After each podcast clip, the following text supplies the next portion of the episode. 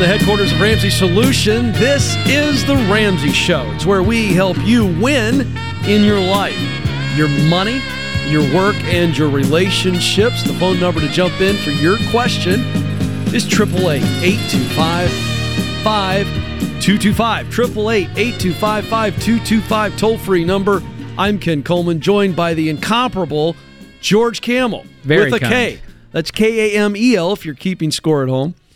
Uh, I love that we were on a, a national network recently. We shall not name them.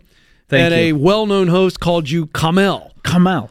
And it's I very, thought- I think it's regal. It sounds It nice. sounded great, but I'm over there. We were on opposite ends of this little riser or whatever. Yep. And I'm trying not to get the church giggles.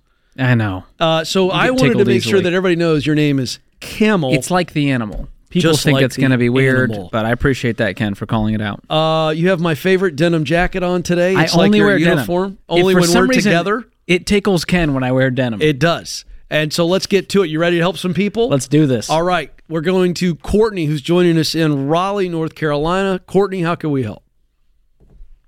Hey, uh, thank you for taking my call. You bet. Um, so we just um, completed a very significant home repair, uh, very unexpected, for about two hundred and seventy thousand dollars. Oh my What do you mean gosh! home rep- Hold the phone. What Did was it burn this? down and you rebuilt it?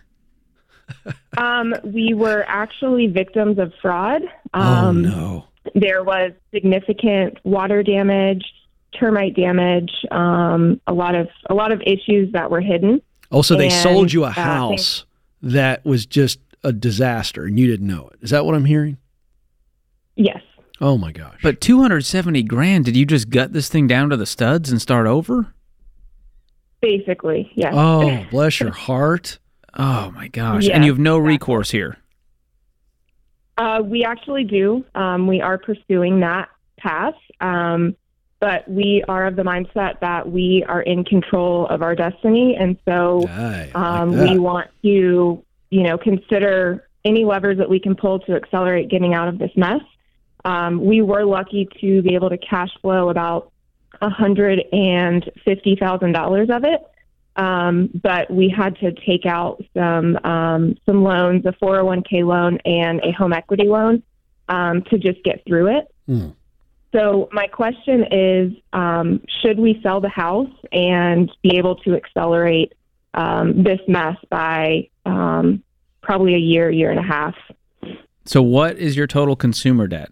Put the the home equity loan aside, the 401k loan aside. What do you have any other consumer debt?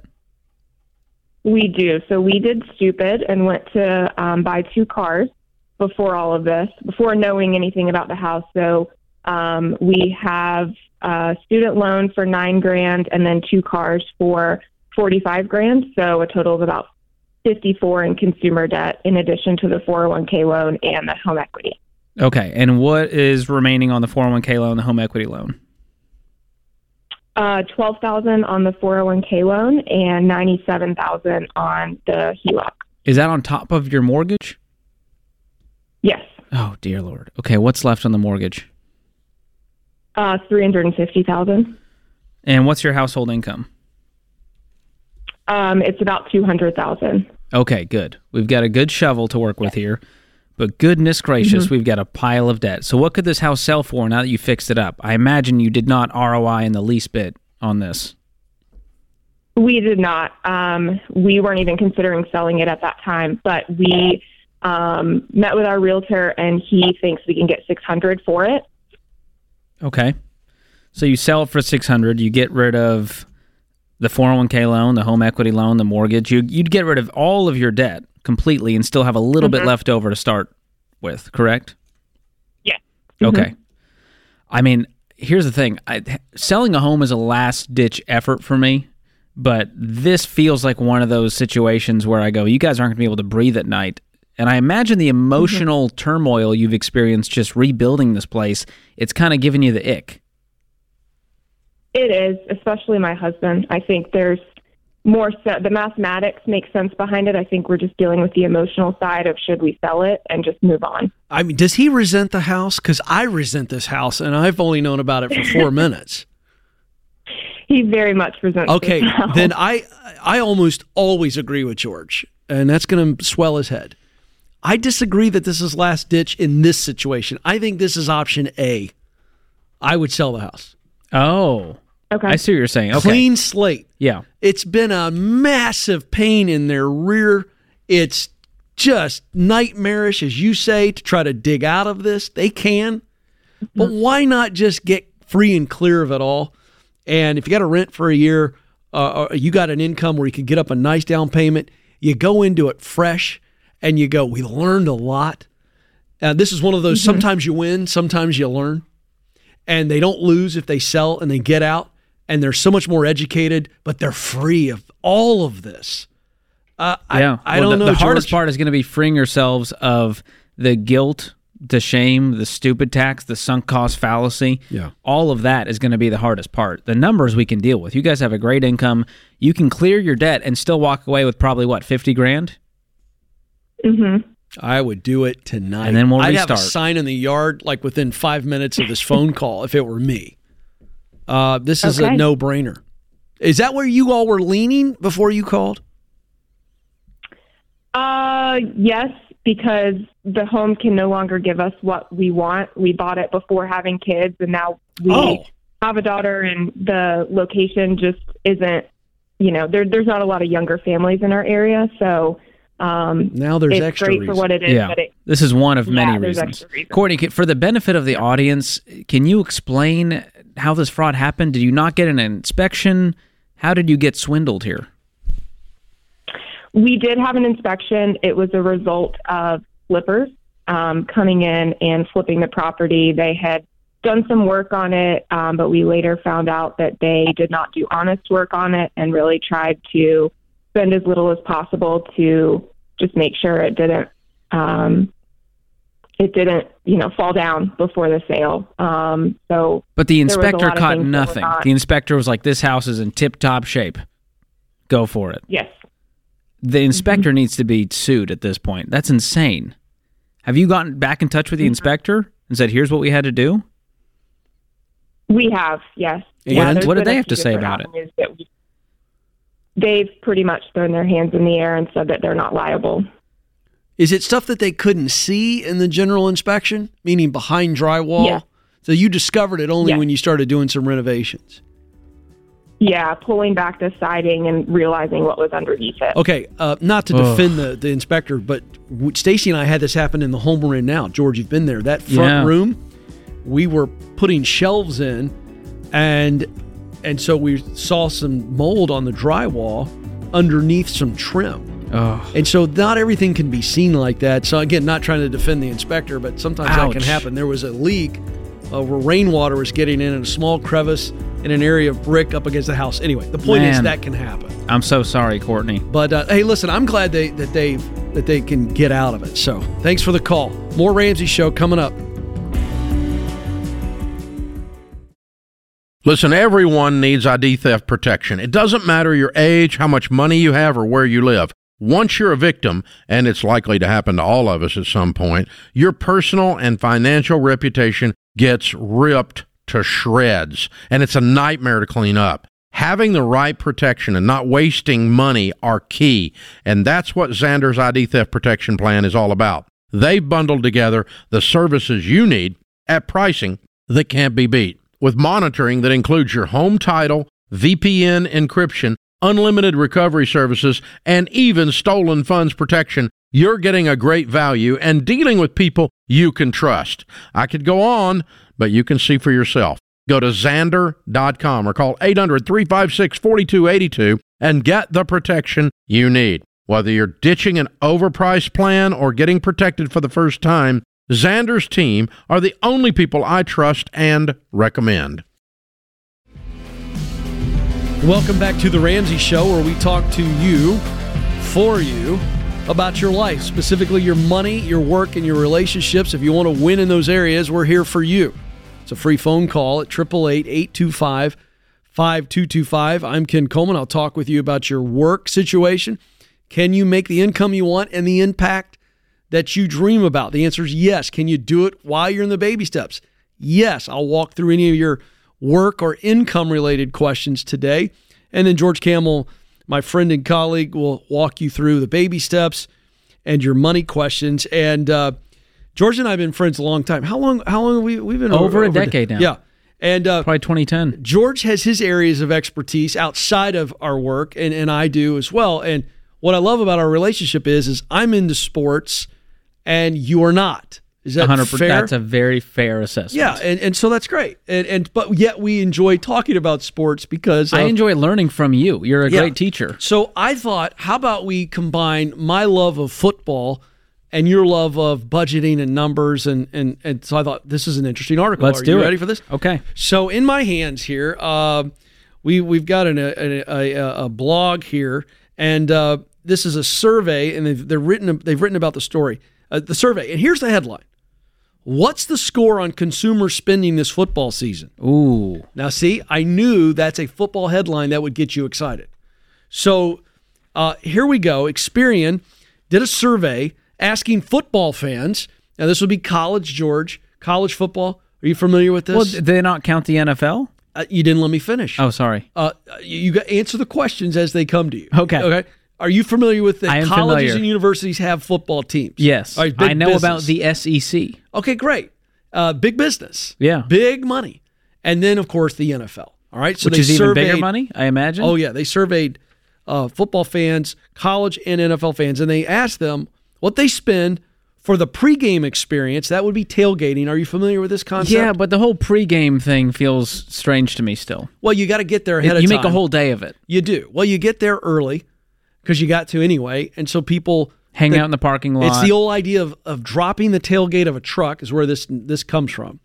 You sit on the tailgate, or you you big cooler, and you got your twelve packs, your six packs, your your snacks, and it's gotten out of hand. I mean, they have tents, Well, they've now- got chair. I mean, there's Yeah, it's a culture. involved. It's a culture now. People Okay. bringing RVs, giant TVs, watching the pregame, postgame in the parking lot. It's amazing. I, need could to- enjoy that part. Would you, know take what? me? I'm going to take you to a football game and tailgate. It'll be great content for YouTube. we can film it for all. your we'll YouTube strap channel. on some GoPros. So here's what they found: how much are you spending pregame, during a football game, uh, and and that will include everything from chips and salsa on the couch at their home to tickets on the 50 yard line. So this is any money you spend on football. All right. Okay. And here's what they found that fans expect to spend an average of $743 on football throughout the whole 2023 season. About Wow. one in five say they anticipate they'll overspend on football this year. 12% saying they're likely to go into, hold it, George, debt. To go into debt, uh, presumably on the credit card to finance their football fandom To go to the game. That's the big thing. or have a party at the house. Maybe they're spending money, uh, extra grocery money they can't afford to That's sad. Cook some wings, have a football party Just for do a Monday Night potluck. Say you bring the chips and dip. I'll bring the uh, buffalo chicken dip. You know. All right, now hold on. This is going to get you. This is going to give you heartburn. Twenty percent of fans said they'd be willing to take on five thousand dollars in debt to get to see their team play in a championship game. So maybe the AFC or NFC conference championship, or the Super Bowl, or Oh a bowl game. What do you think about that? Well, it's confusing. Are they saying, "Hey, if my I want to see my team win," or are they If- saying, "Hey, if your team makes it to the championship, I'm I'm, willing willing, to to, take s- on five grand in debt to it. go to that game"? Yeah. That's insane. Because these are the same people making fun of Taylor Swift fans for spending two grand for Taylor Swift tickets. They have no right to do that after spending five grand to see their team win All a right. championship. Let me throw another one at you. 33% of the fans surveyed said they would eliminate their outstanding debt in exchange for their favorite NFL team not winning a championship for another 20 years. That's a very confusing survey question. It really is. You understand it? so they'd saying, "Hey, I would get rid of my debt in exchange for my team not winning a championship for 20 years." Yeah. That makes no sense. They're saying they'd rather like the pain of paying off debt. Yeah. They're like, I would take that over my team not winning for 20 years. I feel like based on the teams you enjoy, Ken, you wouldn't have to even make that bet. Oh, wow. Yeah, who are you rooting for? Well, you're a Georgia Bulldog guy, right? No, I'm a Michigan Wolverine fan first and foremost. Oh, Yeah. Well, it's more for our Tennessee fans and probably the Jets fans out there. yeah, but you, you see what they're going. Is it? It's like you've nailed it. They're they're, they're exchanging. But that love of the game is They driving love them to terrible team. decisions. Yes, that's the point. So here's what I wanted your take on, George, financially. The word fan comes from fanatic. Yes. You got that? And so people are making fanatical decisions that are hurting them financially. The one that stuck out to me the most was the $5,000 willing to go into debt to go on a trip and see your team play. Go Well, into debt. You I can bring see that how home the, with you. the mental gymnastics they used to get there makes sense to me because they go, Ken, this could be the only time they ever make it to the championship. Yeah. So they start to play all these scenarios in their head and they go, this is it. I'm going to be able to tell my kids I was at that game. Right. That's the narrative they're playing in their head. Yeah. Now, what did you think of the $743? I actually thought that was kind of low. These people aren't spending a ton because $743 over a full season, Well, for two people going to a game, much. it feels like that's it. You just blew that 750 if you're going to you're going to be close if you talk about especially parking, travel, parking, food, parking, gas, food, the tickets could be well over two fifty. I have no clue. I have no scale for what a game costs these days. well, you know, a cheap seat ticket could cost you anywhere from forty-five to fifty bucks. Cheap, cheap seat, depending on where it is. To the NFL, you're paying several hundred dollars each for a ticket. Can I be honest? I've been to one game. Which I got game the tickets was for free. It was a a Titans Patriots game. Okay, And you know I'm from Boston. Right. And I own a Brady jersey because the team bought it for me Right. for a live event we did. but you don't even know his first name. I Tom. Oh, okay. I know that That's a little bit more than I expected. I know I'm that very much. proud of you. But they got spanked by the Titans. It was embarrassing. I was pulling my jacket over the jersey. But let me tell you, I was staring at the big screen the whole time because I couldn't see from these cheap seats what was Ah. going on on the field. And I went, I would rather watch this at home than just listen to people screaming at me. You have no commentary you can listen to like you can on TV. Right. And for that reason, I'm out on live football right now. But I would go with you. Could Yeah. we do the face paint and everything? Uh, it, uh, you are the only person that I would paint my face for because that would be funny. You that and I means would the world. it. Take that, Stacy Coleman. Yeah, yeah. I'm the only person in the world he would do that for. Right. Well, first of all, Stacy wouldn't let me do it. She'd be embarrassed. You, on the other hand, would enjoy it because you'd make fun of me for years. Well, I think is th- great. At the end of the day, I'm okay with people loving sports. I've no nothing against that. Yes, but, going into debt for it, dollars on your credit card. it's not fandom. It's financially dumb, and I stand by that. I think you're right. And and at some point you've got to go. What is most important? So what's the okay? So let's just talk about some discipline here. What's the emotional and mental exercise that someone who's trying to get out of debt? Let's put them in baby step two. I mean, they're supposed to be ricing and beans in it, Yep. right? And they love their team. I mean, even if they have a party, let's say that they just started the debt free journey. They And- should not be throwing the party. They should be attending the friend's party who paid for the cable, and they can bring a they can bring a side. Okay, That's it. It's that simple. But don't put that on yourself, and don't sign up for the NFL package or whatever. You know, paying an extra fifty bucks a month to access all of this. Now I'm you're stepping, stepping, on, toes. toes.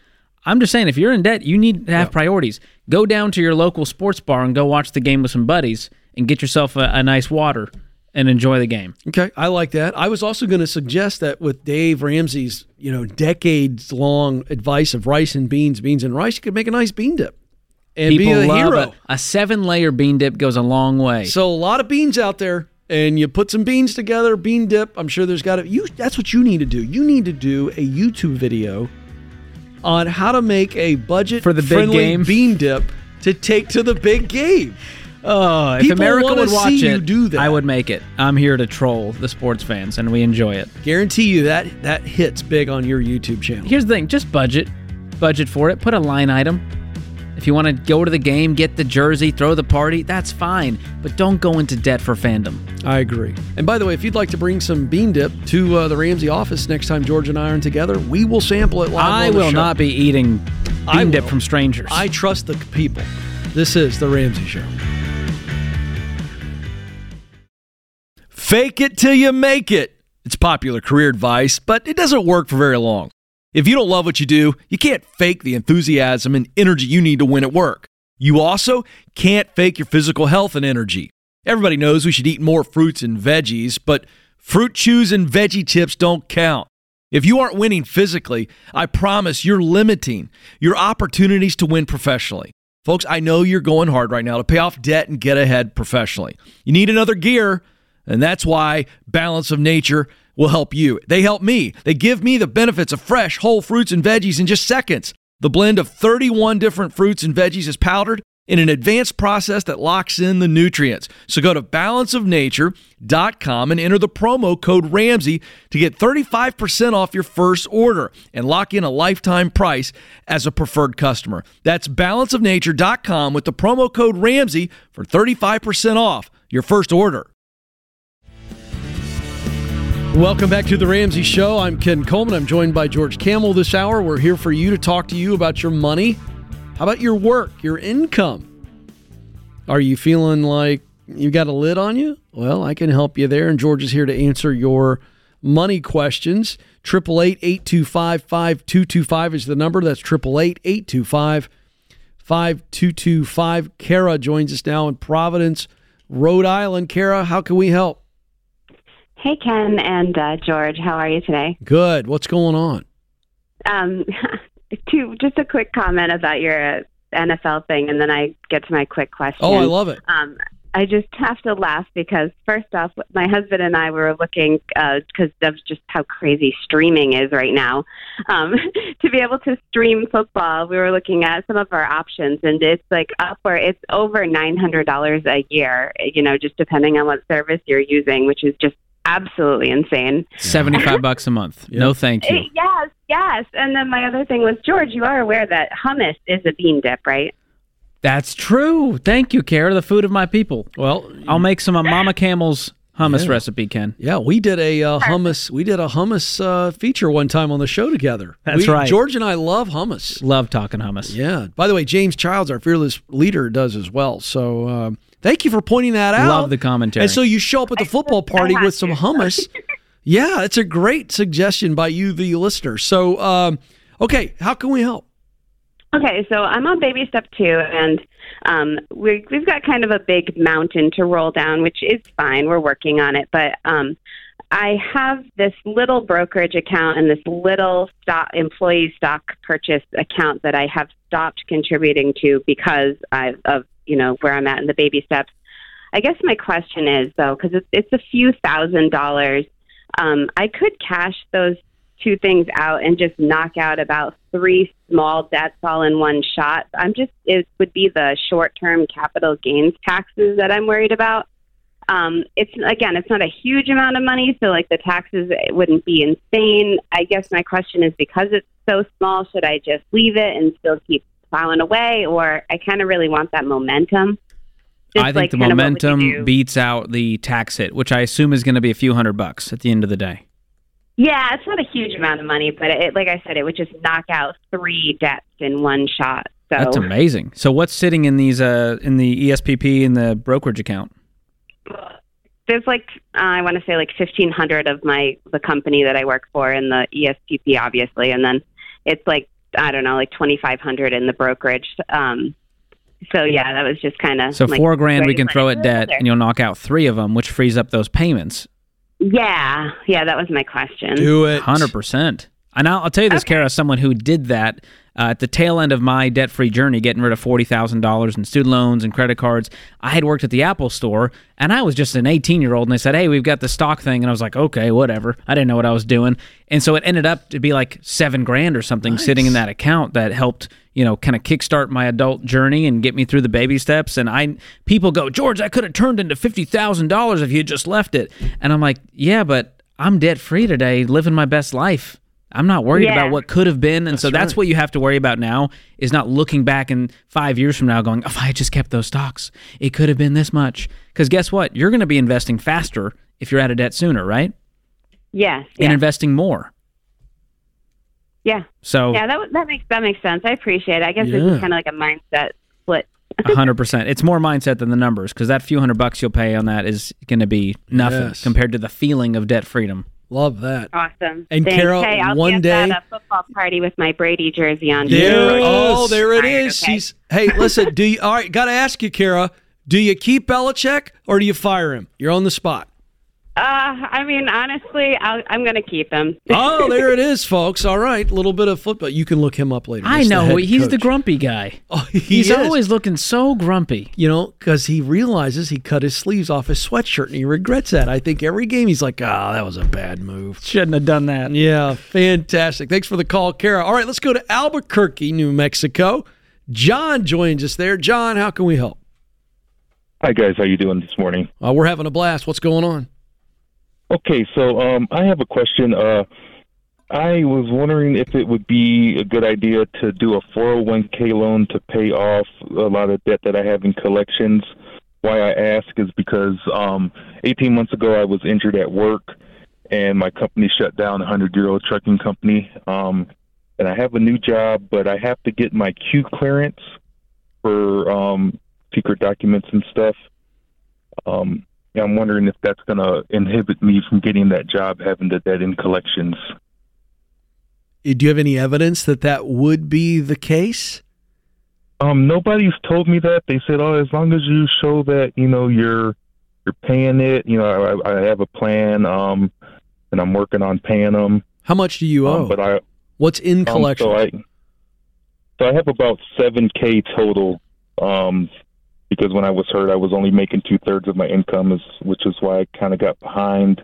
Um, I have seven thousand. I was sued last month for thirty nine or for for thirty four hundred, and I'm paying off another judgment at the end of this month. So what is your income now? Um, the new job is going to be before I get my my clearances uh, ninety thousand, and then I get an extra twenty thousand after I get my clearance. but are you currently working? Um, yes, I'm I'm working with them. I, I'm going through the process now. I submitted all my documents. Hold on, you're saying you're already getting paid by these people? yes. Okay, so you, but you don't have the job yet. Yeah, yeah. I, I have the job. I'm going to work. I'm training. It's going to Okay, be training We're for. okay. We're six months to a year. confused because you said the new job that you're hoping to get, and you're worried that you couldn't get it with all this collection. Now you're saying you're working for them, so we're really confused. Okay, so I'm working for them. That the job is contingent with me getting um, my clearance. That's why everybody's uh, at, at the new job is saying, "Oh, don't worry about it. You know, if you're here, you know." you're they- already they in the building you." on the payroll, man. I wouldn't worry about it. And if they ask, then say, "Hey, listen, here's You where I'm a at. Let me update them. I'm working on paying this off. Here's what happened. Be honest. Tell them the story and let them know it. It's going to be cleared up real soon. So no to the 401k loan. You don't need to make tell, George. Tell him why that's going to make life even worse than getting rid of all this collected debt. Well, it's putting your future behind, and then they're still going to see a 401k loan if they check your credit report. And so it's not you're just moving debt from one place to another. And so I'd rather you just be honest and upfront. Say, hey, look, I'm I'm working on settling these debts. They should be cleaned up the next few months. I mean, you're making about six figures. How quickly could you pay all of this off, making six figures? A So months. between all the debt we have, I'm thinking, uh, well, the collections I should be able to pay off in six months at least. Um, Great. Our total debt, we're thinking 18 to 24 at, at max. So Um, let's prioritize the collections debt to get that out of our life and then focus on, you know, we'll be making minimum payments on the rest of our consumer debt until we're out of that. Then we'll go hard doing the debt snowball. But just be honest and upfront. Say, hey, listen, less than six months, this is cleaned up. Here's what happened. But again, you're already on payroll. It's not like, Yeah, they like you. They've given you some evidence that they're not worried about it. And again, you know, listen, it's not an excuse, but you know, you went through a tough situation, and and it's and, and people understand that. By the way, uh, do you mind? Uh, there was a was it the uh, was it Yellow Truck? Is that is that the company you worked for? yes. That's amazing. That's a big story, and that's why I asked Yeah. him. A hundred plus Yeah, we year were- massive company that goes out of business. Yeah, with all the, our stuff was going on the same time as UPS was, and Yep. we were just there in the background. Nobody talked much about it till Yeah. It was a national story when it hit because it's such an old company. It's been around a long time in this new economy and the way things are going. And so John that we're talking to here, you know, he he got caught up in that and that's that's tough stuff. And so I, I think the moral of the story here is for anybody that's listening or watching George that may have a similar situation, be honest. You know, if, if people want you and they go, "You're a good truck driver, you got a nice track record here," uh, look, be honest. Don't, but don't compound the mistake trying to clean up something Covering that it up with need more to be covered up. That's the takeaway here. yeah, I like it. Wow. Good stuff. Yeah, I'm thanks glad he for the bounced call. back. That's Yeah, amazing. yeah, Making glad- six figures now. Yeah. By the way, anybody looking to get a really good paying job, the trucking industry needs reliable drivers. It's a massive opportunity, and you can listen to great podcasts like the Ramsey Show, maybe even George and Rachel's wildly successful. Just a route of a show. Now so you're just fun. ribbing me, Ken. Huh? You're just ribbing us. No, it's a great show. Tell them what the name is. Smart can, Money Happy. There it is. Check it out while you're in the cab. This is The Ramsey Show.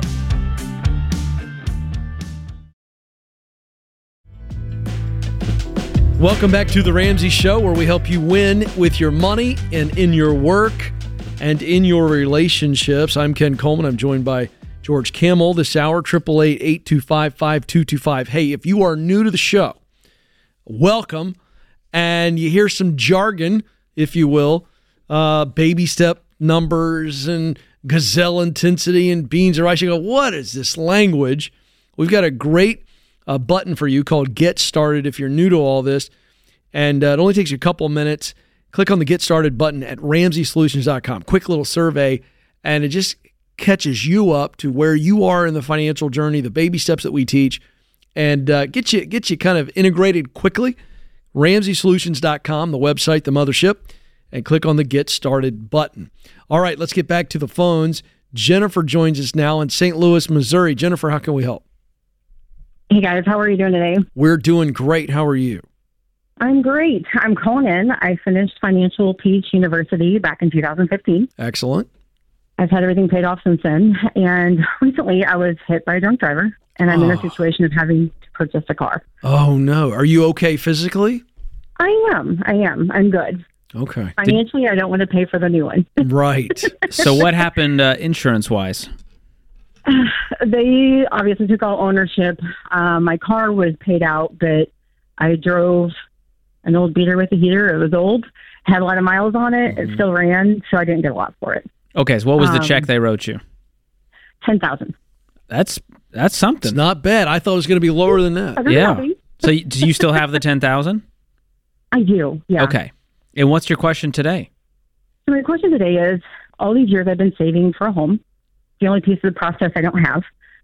I have all this saved up, and now I feel like um, I need to take money out for a vehicle, and trying to realign what is more important, especially looking at the economy, the market. I'm scared to let go of that money. How much do you spend on a car? What's your And How much should I be putting?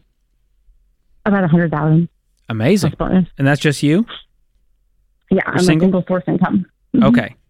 Cool. So the parameters on anything with motors in it is no more than 50% of your income. And that Okay. includes boats, toys, cars, everything in the house. And so I'm not saying go out and spend 50 grand on a car. You definitely don't need that. I wouldn't suggest it. Um, but I also don't want you to get, you know, a $3,000 car if you don't have to, if you're not struggling in debt trying to climb out of this hole. So do you have any debt right No. now? None. I haven't had that since 2015. Awesome. And you have an emergency fund? Uh, yes, a very healthy one. Great. What are we talking? 90. Whoa! And is that and that doesn't include the money you save for the house. Yes. So Oh. how much did you save for the house? Well, it's all in the same savings. Oh, okay. So It's your total I'm trying to savings. decide. That's my six months. Yeah. And then I have um, been saving money for the house on the side, trying to get out of that 20% or put towards that 20%. what are you and driving right now?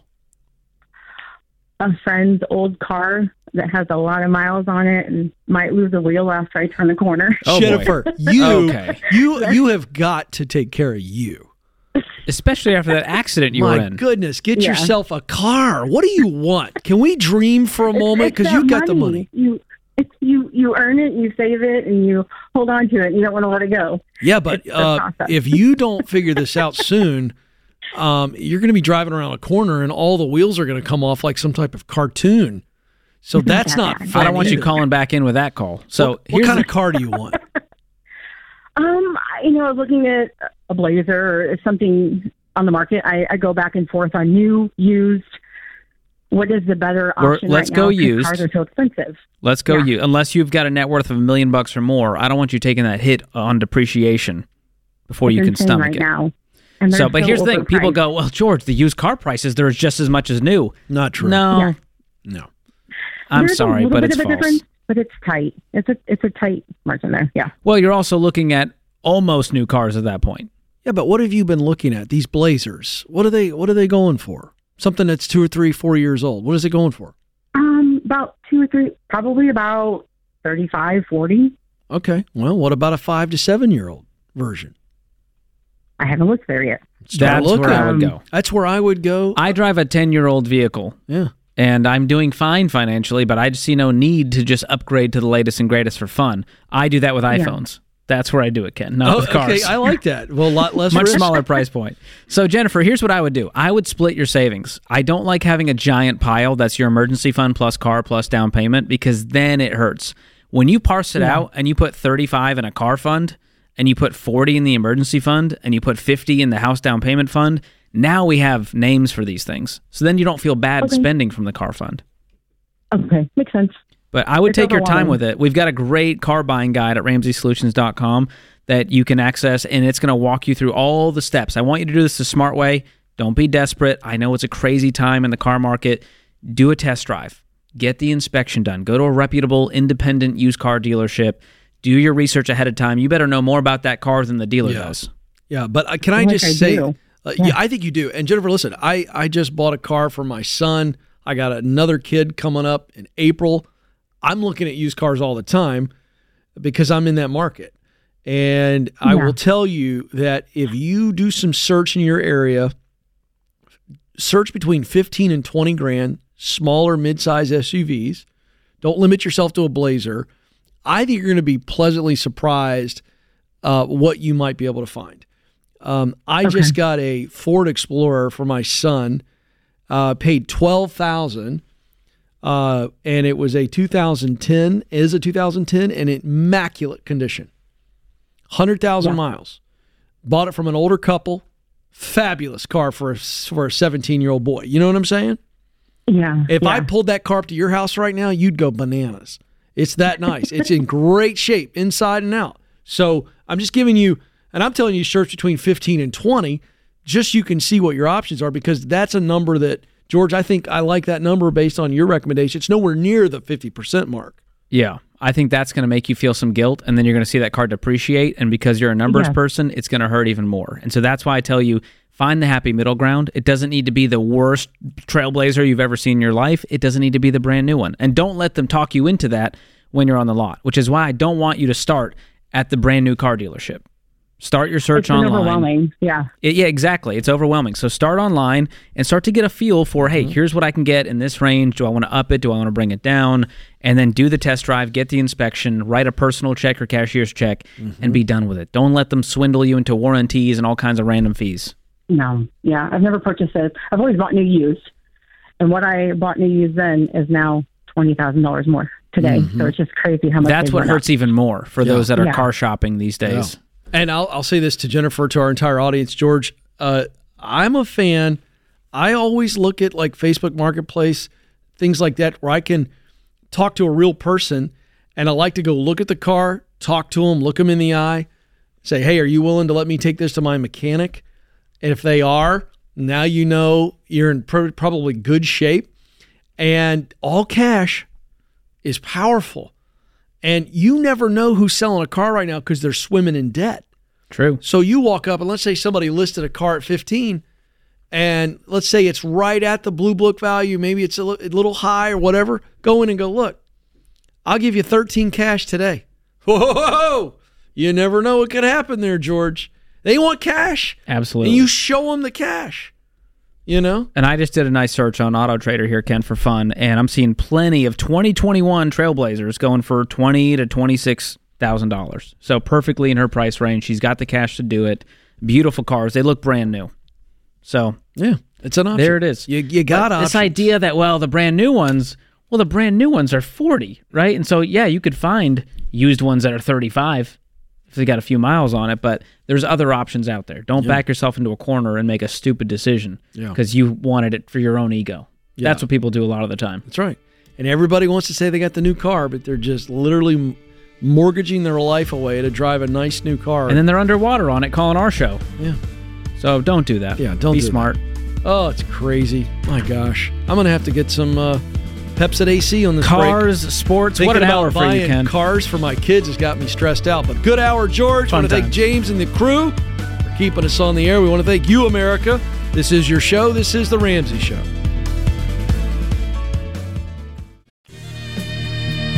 Live from the headquarters of Ramsey Solutions, this is The Ramsey Show. It's where we help you win in your life, specifically your money, your work, and your relationships. The phone number to jump in for your question is 888 825 5225. 888 825 5225. I'm Ken Coleman, joined by my esteemed colleague and dear friend, George Kamel with a K. K A M E L if you're keeping score at home. Uh, you can follow him on all the socials by uh, punching in those, uh, at George those Kamel letters with a K. as well. and at Ken Coleman, which is confusing because the K for Ken, C for Coleman. Uh-huh. Don't get it twisted. I see a lot of alliteration there. It's easy to remember. Ken Coleman. And uh, all of the Barbie stuff has really changed my name. Like Kenergy and I, I, I, I, I largely flew under the radar uh, until the Barbie movie came out, and now everybody's got jokes and puns. Have you seen it? I haven't. I think it's time. No, my wife and daughter went to see it as appropriate, but uh, I would lose my man card, and uh, and so I, I choose to keep my man card. I'm not going to go see it. I But, love that uh, you're I'm assuming gonna try it's still to, there. I'm going to try to bring the Kenergy. Uh, there it is. So I am Kenough. See, all these are just awful. It just hits different when you say it versus Ryan Gosling. I'm just saying. I agree. It's a different tone. I'll never be as cool as Ryan Gosling, but but I digress. To the phones we go. Thankfully, Josh is on the line in Austin, Texas. Josh, how can we help?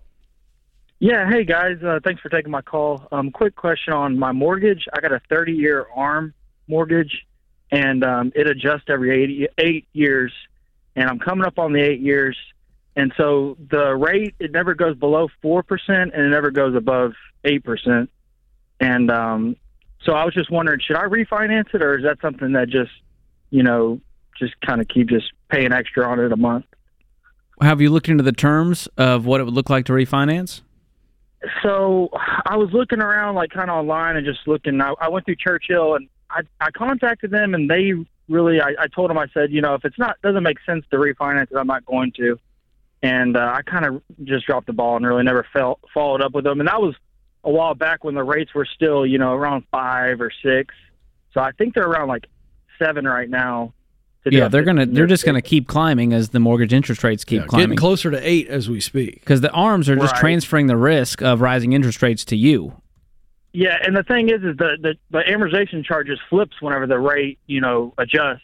So I'm back at square one, anyways. I just didn't know.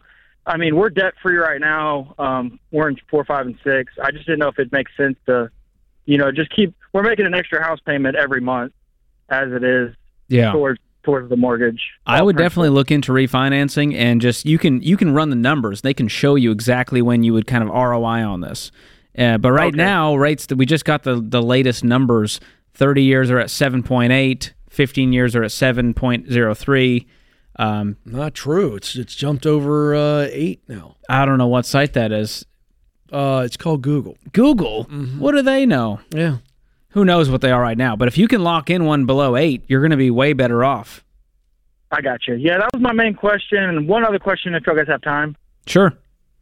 Uh, is it Bluebell ice cream that y'all are putting these uh, root beer floats, or is it uh, uh, Ben and Jerry's? What- what are we Oh, putting in it? It's it's. Well, I don't know what George's answer is, but for me, it's Bluebell every day of the week and twice on okay, Sunday. thank you, thank you. You can come to Texas George, anytime. call now. me. See that? I got an invite to Texas. Call me a bougie New Englander, but I'll take Ben and Jerry's over Bluebell any day. Oh my gosh, we got to change his mind, Ken. I know that's he lost a lot of votes as being a man of the Oh, people. yeah. I'm way You lo- ahead you in that lost race Texas. right now. I'm sorry. Oh. I listen. If you can No, buy it by the gallon, the ice cream's not that great. That's all I'm saying. No shade at Bluebell, but if you can buy it in a giant bucket, how good, how high quality is this ice cream? There's a reason why it's in the larger container. We want more of it. That's where Yeah. you missed this. Tell him, Josh. It's quantity over quality for Ken. All right, I'm going to stop you while you're ahead, George. You're losing people by the minute. America's now Americans they're done now me. going, how can I trust financial advice from a guy who doesn't like Bluebell ice cream? George, you got to read the Ben room. and Jerry's has more exciting flavors, and I stand by that. Although Bluebell Two Step, you can't beat it. All right. Very good. Let's go to Natalie, who's up. joining us in Key West, Florida. Natalie, how can we help? Hi.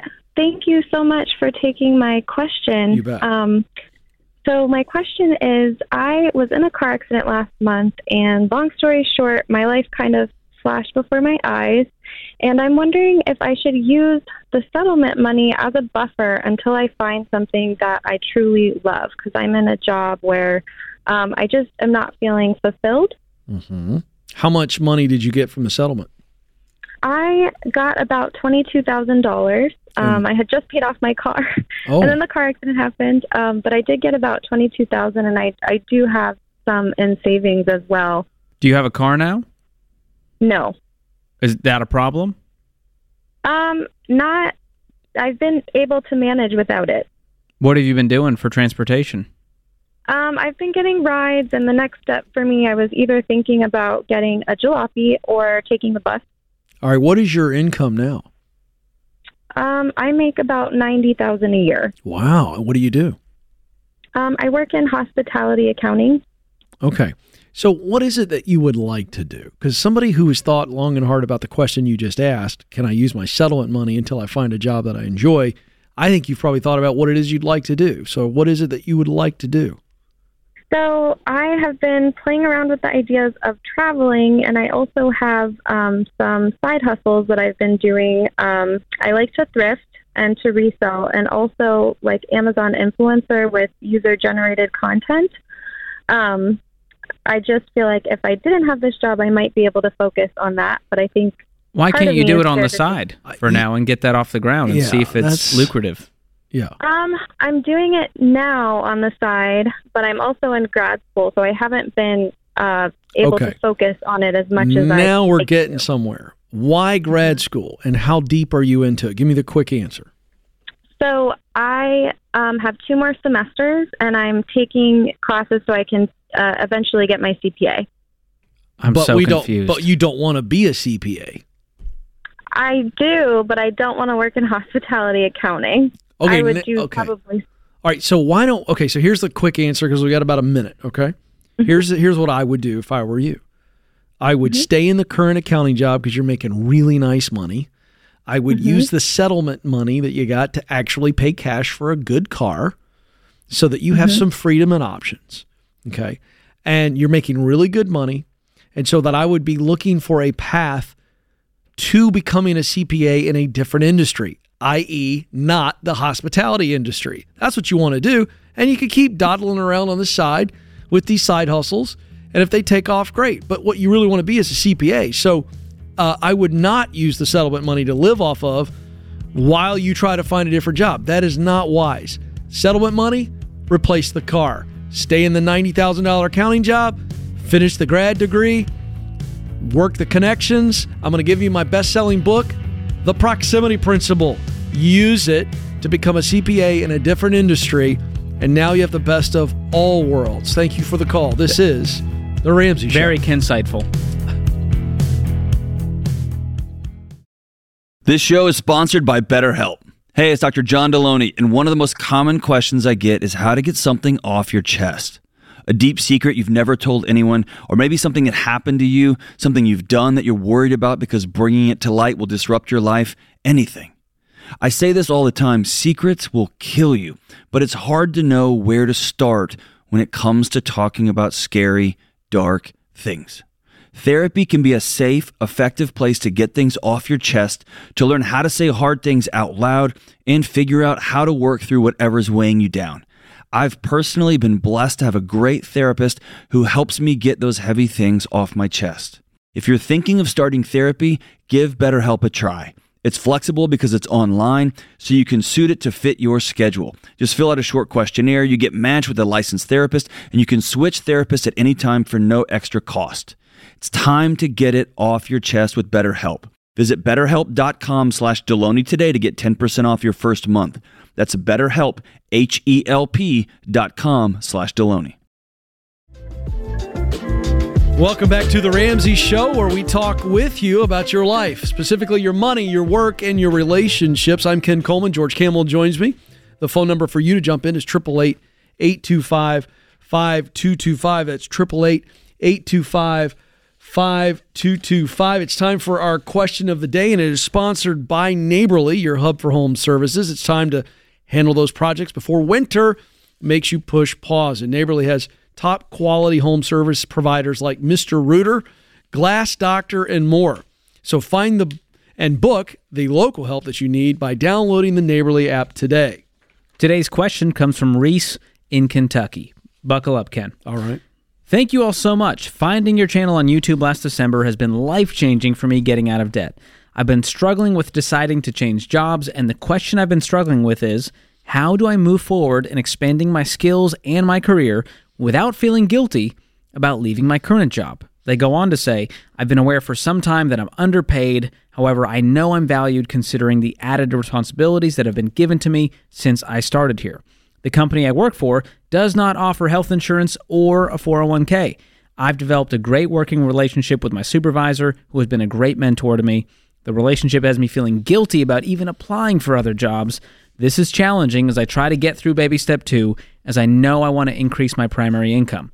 I found another company offering better pay, incentives, benefits, and 401k options, but I'm afraid leaving my current job, Oh boy. where we're also understaffed, Yep. will sour the relationships I've built. Yeah, so Reese is one of the nicest people on the planet. Salt of the earth. And because of that, this guilt uh, is is coming over you. And actually, uh, I've coached so many people on this issue that I will start with saying, Reese, and anybody that's feeling this, the guilt is actually an excuse that you're making because you're afraid of moving on. And you're, the, the change that you know and all any change is is is fraught with fear because it's, it involves some unknowns. And so guilt comes in as a well I, I will be a jerk if i leave this nice boss that i have now. And uh, the bottom line is is that you're not doing anything wrong legally. You're not doing anything wrong ethically. So guilt doesn't need to come into the equation. So no guilt. Uh, you can be grateful and focus on gratitude not guilt. Grateful for the opportunity that you had. Grateful for the opportunity that you're getting to make more money and get out of the baby steps faster and move forward. You cannot control what people will say about you when you leave anyway so don't worry about it be classy leave the way you would want someone to leave you in this same situation and move forward. So take the job, stop thinking about it. I'll add this. It reminds me of a quote from a, a psychologist, Dr. Gabor Mate. I believe that's how you say it. Mm-hmm. Could also be from Brene Brown, according to Delony. He's heard it there too. Okay. Choose guilt over resentment every time. And someone like Reese, because I'm this kind of personality of the kind of the helper I feel, people pleaser. Right. That's who Reese is. Yeah. Mm-hmm. She's going to get resentful over time as she's now I feeling agree. stuck. Going, I should have left five years ago, but here I am, still stuck today, still underpaid, no benefits. I'd rather he, her feel guilty than resentful. I agree. Uh, and uh, Ken Coleman, me, once said, I'd rather disappoint someone than resent them. That's my Ooh. version. See how I stole that like an artist? it's more conversational. So a little uh, extra bonus point. That's how you take someone else's quote and make it your own, and you didn't plagiarize. A little extra bonus content there. Uh, but you know, a lot of people feel that because they don't want to disappoint someone when you leave, and that's just part of it. You know, well, it's I- like a breakup when you leave an employer, especially when you love. sad. He's very relational. You can tell that Reese is very relational, and I get that. So there you go. Appreciate the question. Back to the phones we go. Triple eight eight two five five two two five. Michael is on the line in Dover, Delaware. Michael, how can we help? Hi, Ken and George. Thank you guys so much for taking my call. You bet. What's up? So, quick question. Um, I've been heavily. Um, I'm starting basically. I hang on. Let me read this. I've been investing heavily, and I'm about to sell my car to get a reliable five to ten thousand dollar beater in order to get out of debt. Um, my uh, I'm very grateful to have this opportunity, but I'm in sales and I'm moving to a new store in the company with now about a year of experience uh, where I have the potential to make anywhere from 150 to 250k, um, with obviously a ton of potential to move beyond that with promotions. My question is I have a very well connected family friend over in London, and he actually gave me an opportunity to move into real estate over there. Uh, I don't want to regret not making the move um, just to kind of expand my horizons. But on the other hand, obviously, I have an amazing opportunity where I'm at, and I don't want to lose opportunity cost if that makes any sense. So just call and do a see what your guys' thoughts. So, on so what is the job? This this one fifty to two fifty. What is this job? What are you doing? Yeah, yeah. So I'm currently in car sales. Um, um, uh, current well in the new position, I'll be making like 150 to 250, but I was making like, Right, but is that car sales? Just you're just Yeah. moving within the industry.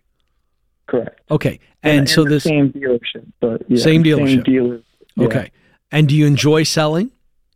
I do. I do like it a lot. Do you like selling cars more than you would like selling houses? I guess that's a good question. I That's I've why never I asked it. That's other than why I'm that. on the show today. So what's pulling you towards uh, this buddy in London? Uh, more so than anything, I just I kind of want to be able to expand my horizons if that makes any sense. I don't, Yeah. I don't want to feel stuck in one place. How old are you, time. Michael? Nineteen. 19. And is this guy uh is he successful or did he just get his real estate license in London and he's like, "Woohoo, let's have an adventure." What's the story? So um, actually, I got connected through him through a gentleman for, through one of the general managers within my car dealership, um, which is also a very close family friend. And he's been doing it for quite a while. He's very successful in what he's doing. How old he is he? Runs the whole thing. Um, he's like 24, um, and his yeah, and so The 24-year-old's very successful, been doing it a long time. He might be successful, but he's not been doing anything a long time. He's 24. So how, here's what I'm trying to get to. And, I, and I'm literally, I'm old enough to be your dad. It pains me to say that. I'm really trying to play your dad right now. Uh, I like the idea at 19 of taking a shot to go to London and work. I like it on the surface. As I think if you're going to do that, I think it's great to see the world. I think Especially actually, while you're young. yeah, especially while you're young. You can come back and sell cars for this same automotive group, it feels like, when you're done because it's all close family friends. I love your family. I'd like to be part of your family. Sounds like being part of your family is very advantageous. I'm So- very blessed to be in the family I'm in for sure. I could tell. So on that, I go, all right, I got two wins here. I got two check marks for yes. One, you're 19. You got an opportunity to go see the world and work. Two, you got a great gig that's connected to family relationships, which connected you to this guy in London. So it feels like you could come back at any time. The only thing I don't understand is, uh, and do you know that you know that you're going to be able to come in there and sell some houses if you do what this guy tells you? What kind of money is he projecting that you will make and how long? Yeah, that's honestly a good question, and um, I, I, my assumption. He told me close to around two hundred starting out. So Starting out, Uh, I, you know, you got to sell a house, right, in order to make money. right for sure. Well, so it's supposedly it's some sort of uh, closing gig. So Okay, so uh, you need more details. There's a lot of Yeah. assumptions and supposedlys, and I want firm Yeah. numbers and facts. I'm not flying across the pond on a whim, even at 19. So get some details on on this. You really want me? What's the training look like? What do you estimate? If I bust my butt, do what you tell me to do. How long would it take me to to sell a house? I think if I think if you got a good upside here, and I get the family friends opinion that connected to this young guy, let's get some more facts. And then if it feels right and it's not a big risk, other than hey, I don't make any money, I come back to my job, then I say go for it. George, what do you think? Yeah, I mean the car sales will always be there, but this adventure at 19, I think he's going to miss out and go, man, what would that have been like? That would have been cool.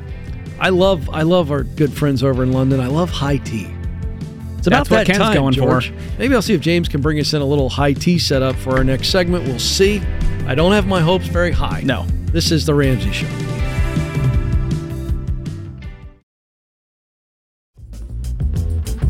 The Ramsey Show continues. I'm Ken Coleman. George Kamel is with me. The phone number for you is 888 825 5225. 888 825 5225. Let's go to Dale now, who joins us in San Antonio, Texas. Dale, how can we help?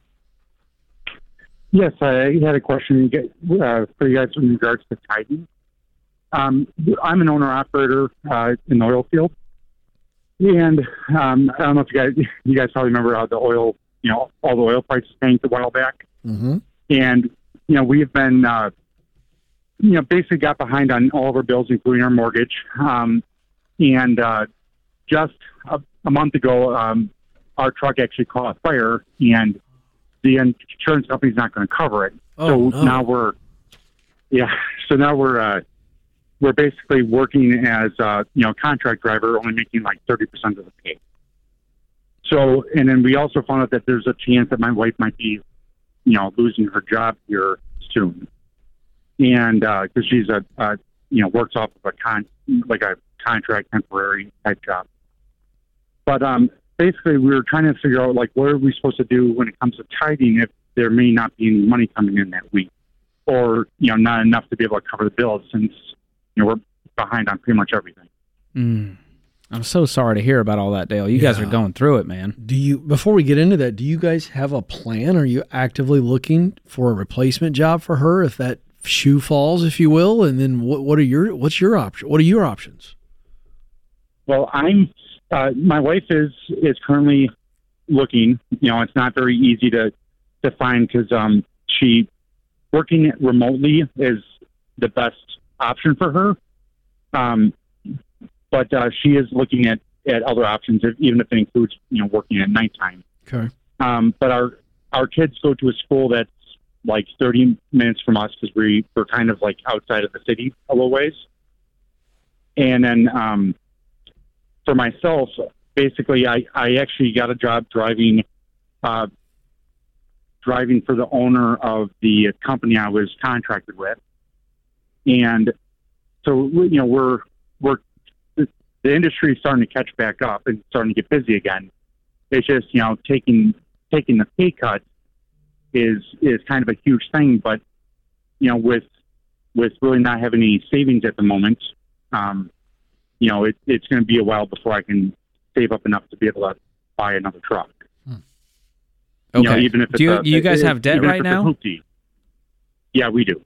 Okay. So you Um, guys are really we've been trying at ground zero and baby step one here.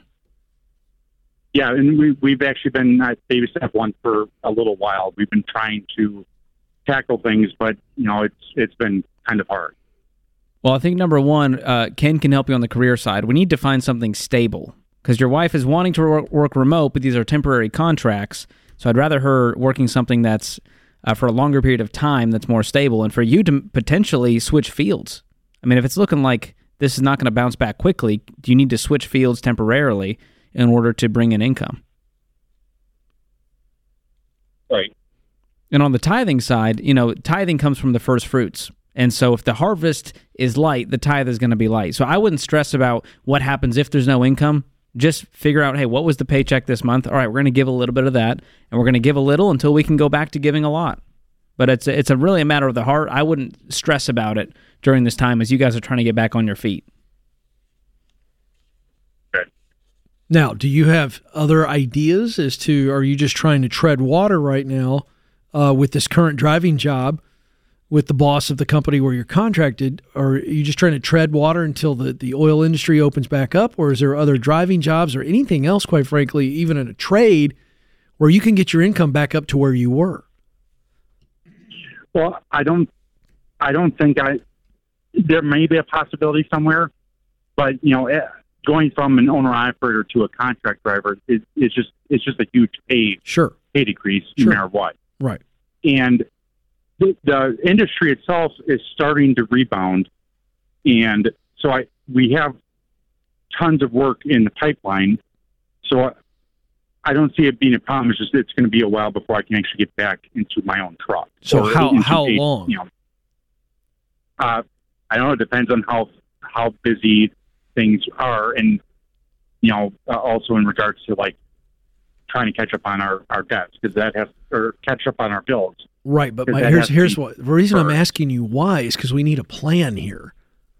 And so, if on one hand you're telling me the industry's coming back and the pipeline is full to where you could be owner operator and get your income back up, if I'm understanding you right, that's what you just said. So, what is your best guess as to when the pipeline begins to uh, move again and you're back at it again? Because the income is there so that you can pay the debt off. Because right now you're not making enough. So we, it's either or. We've got to get busy with two or three or four jobs right now, or we are treading water until. So I, I want to know best guess when can you be making the money again as the owner operator? if I buy the cheapest truck I can get my hands on, Yeah.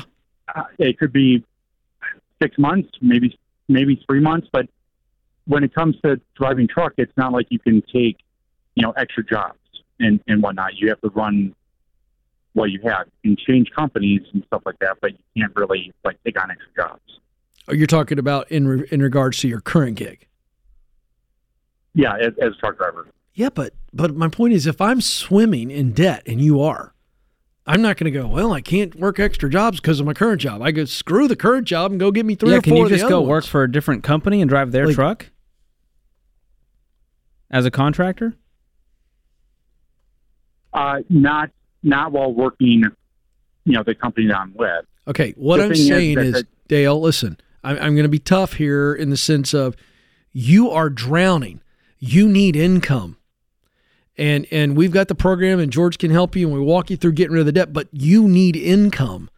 And so if it's 6 more months before the pipeline gets back going to where you can get back in the business, buy the cheapest truck possible and get back on your feet, pay the debt, but but it doesn't make sense to just tread water when you're about to drown right now because you go, well, I'm a contract truck driver. Well, go do something else. Go do three or four or five things. I think it's that serious. At least that's how it sounds to me. Am I right or am I wrong? You, you are right. It's just that in the the the industry I'm at, the only way I can make more money is by owning my own truck. Okay, you're, So I- I, am going to say it again, Dale. Get out of that industry. You're just driving for somebody else right now. Get out of that industry. Go do something else. You're limiting yourself. What are Your you making words. right now? Yeah. So I mean, it, that's what I'm doing right now, though. I mean, it's, this is the best thing that So what is your income right now, Dale, financially. with this part-time contract stuff? But it's it's full time, but it's uh hundred a year. Okay. And you're telling me a hundred a year you can't pay off some debt and get We- back to we some foundation? well we we can now. The last the last six months have been well below that, and I probably should have left a long time ago to go do something else for a while, and I didn't. I think there's other issues And here though. If we're stuck in baby step one, which is a thousand dollars, and you're bringing in now a hundred thousand, and we're still stuck in this phase. Right. No, and I understand that. It's just that we we started a, a little late. Like we started this when everything kind of changed. So we were, you know, we were doing more than a hundred thousand before that. This is just, you know, we were doing probably. I think you and your wife need to sit down and make a budget based off what's coming in this month, and go. This is our plan. We're going to stick to it. I'll gift you one year of EveryDollar premium so that it connects to your bank. You can drag the transactions in. But you guys need to agree on this plan because right now it feels like you've been floating through life. Life has happened to you, but you've also just kind of let life happen to you. And it's time to get in the driver's seat, pun intended, Dale. And just get busy. We are in an economy right now at 3.8% unemployment rate. There are jobs all over the place. Get after it. For heaven's sakes, go work five jobs for six months or whatever it takes to get some margin. Don't limit yourself. This is The Ramsey Show. All right, let's cut to the chase. It's easy to get discouraged about crazy house prices and interest rates. But when you have the right real estate agent to help you buy and sell the right way, you'll have confidence to make smart decisions. Ramsey trusted agents aren't just experts who guide you through buying or selling, they're someone you can trust to have your back from the first call to closing day. Find a Ramsey trusted agent near you at ramseysolutions.com slash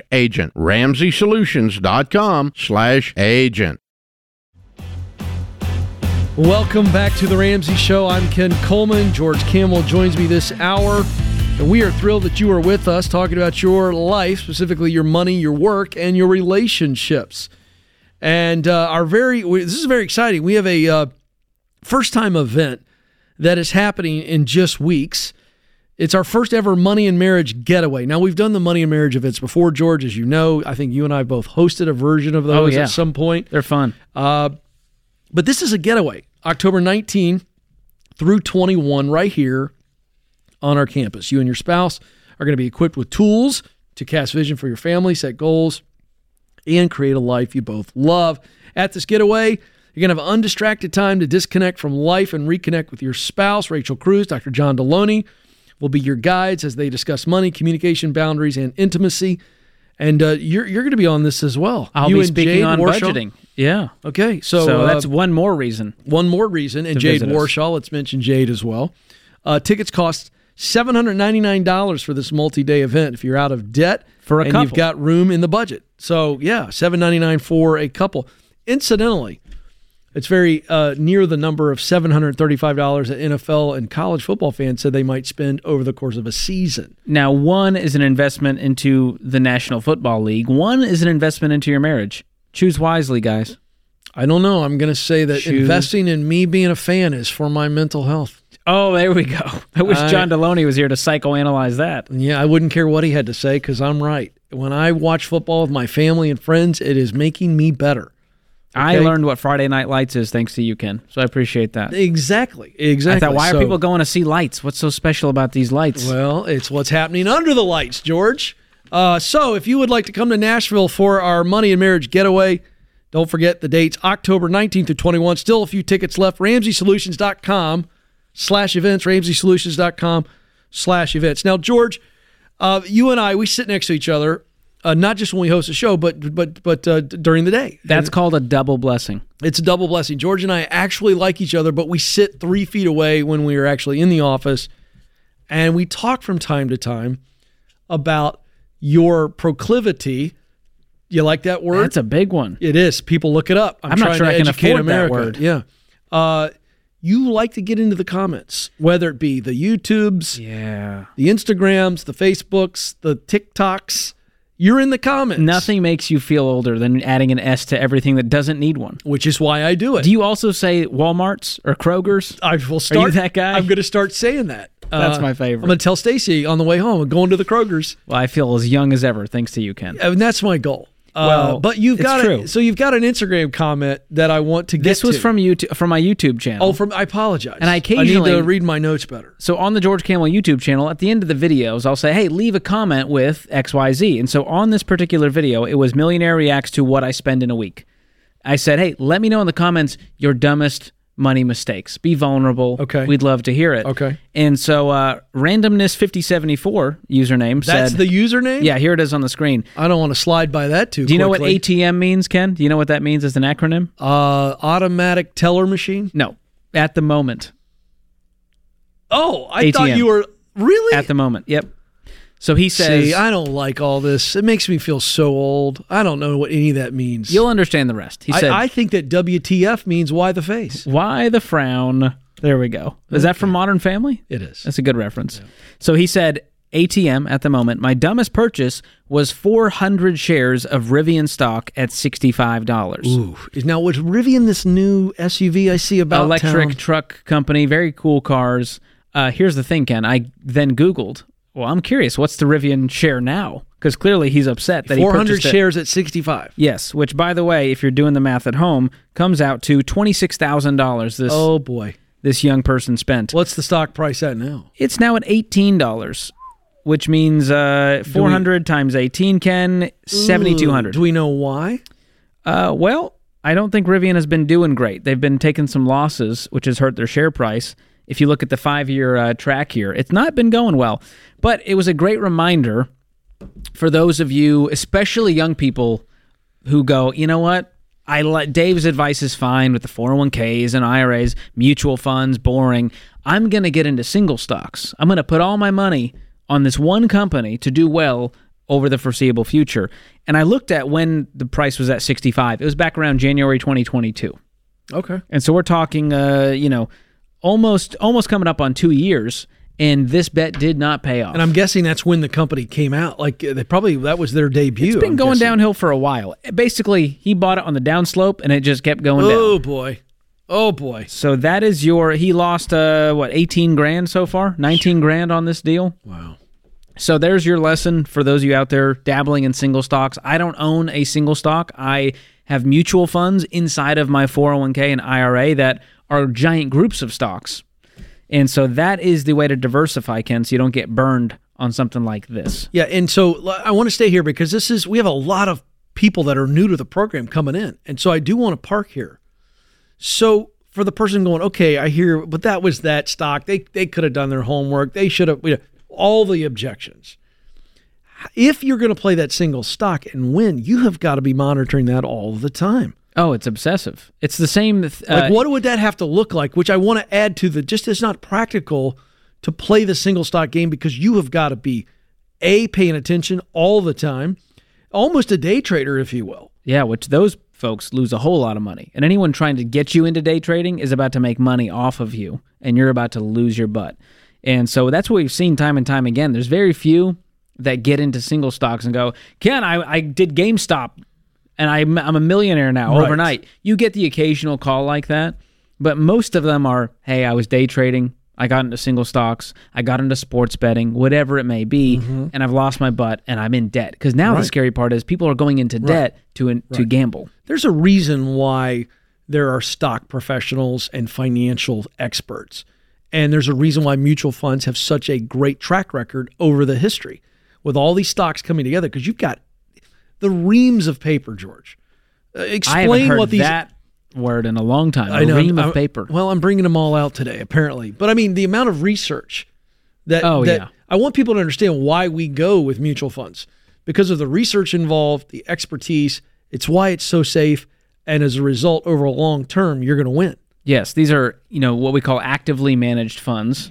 And so there's someone who's actively choosing the funds, the stocks that go into these mutual funds, and they have done so much more. Re- that's all they do. They live and breathe Right. what's going on in the news, what companies are up and coming, what the changes they're making are, how that's going to affect share prices. And the best news is, I don't look at my 401k every day. I look at it like twice a year. Yeah. I can't access it anyways. So I'm just going, oh, Right. cool. Good to know. Right. Versus single stocks or crypto, you're looking at this stuff all the time, obsessing over it. It's affecting your mental health, your relationships, and of course, your finances. Right. And and you could make the case that single stock investing is a bit of the lottery. It, it Oh, it's, it's a little bit of uh, roulette, if we if we may. It's very volatile, very risky, and uh, I don't own any single stocks. Dave Ramsey doesn't own any single stocks. And for those that are wanting to do it, there's a time and place, and that is when you're already at baby step seven, you're maxing out retirement, and this is play money for you. Mm-hmm. And it's a very, very, very tiny percentage of your world. And you go, all right, if I lose this money, I set it on fire, I'm not going to miss it. Yeah. So that's the key with single stocks. And here's my hot take, and I talk about this uh, a little tease. My new book in January, but here's my hot take on single stocks. Single stocks are like betting all your money on a single racehorse. Mutual funds let you own the racetrack. Ooh, and that's very good, George. Sports analogy for you. Uh, I'm very proud of you. That's on paper I as worked in hard. your new book. yeah, I worked hard on that Did one. anybody give you that idea? no, You did that on I was your trying to think of a good analogy, and uh, I must tell you, my I, brain wanders into sports. I couldn't be any prouder. Uh, as an older brother, I'm proud right now that you have come up with a sports analogy for your new book, and it's a great one, by the way. And that's Thank why you. we've talked about this.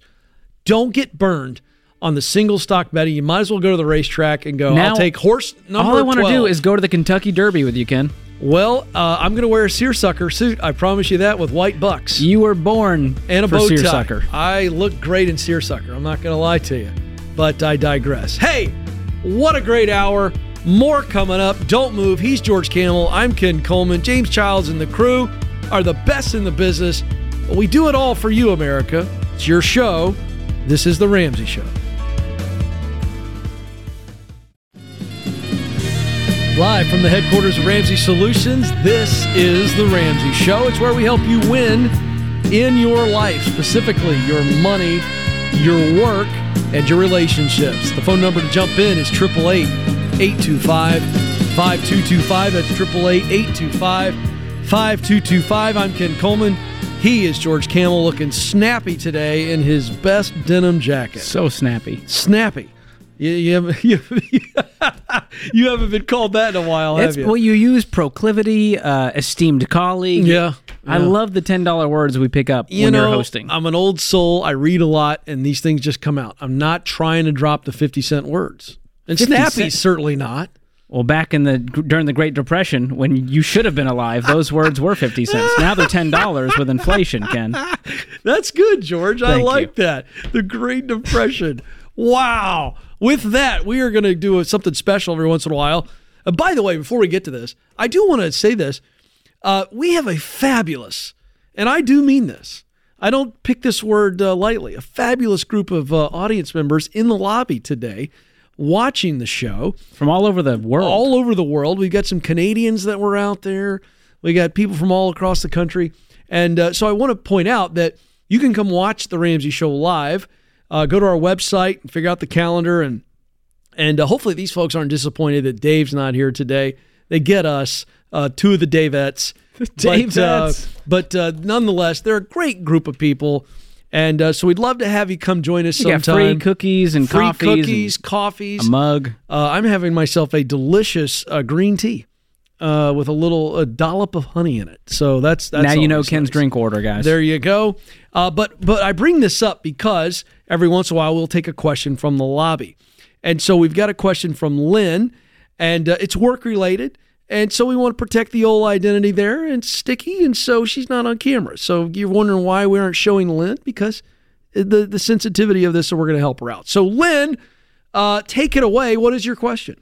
Hey, so I'm really grateful that it's you and not Dave because you're the guy I was hoping to talk to. Well, We're how gonna about clip that. Can Now- we clip that? I'm gonna frame it in your house. I think I I'm going to tell my mom. This is exciting. Between yesterday and today, we got to see everybody except for Dave, so that's a little sad. But I'm grateful I know. you're here. For I know. My I'll tell him. I'll tell him.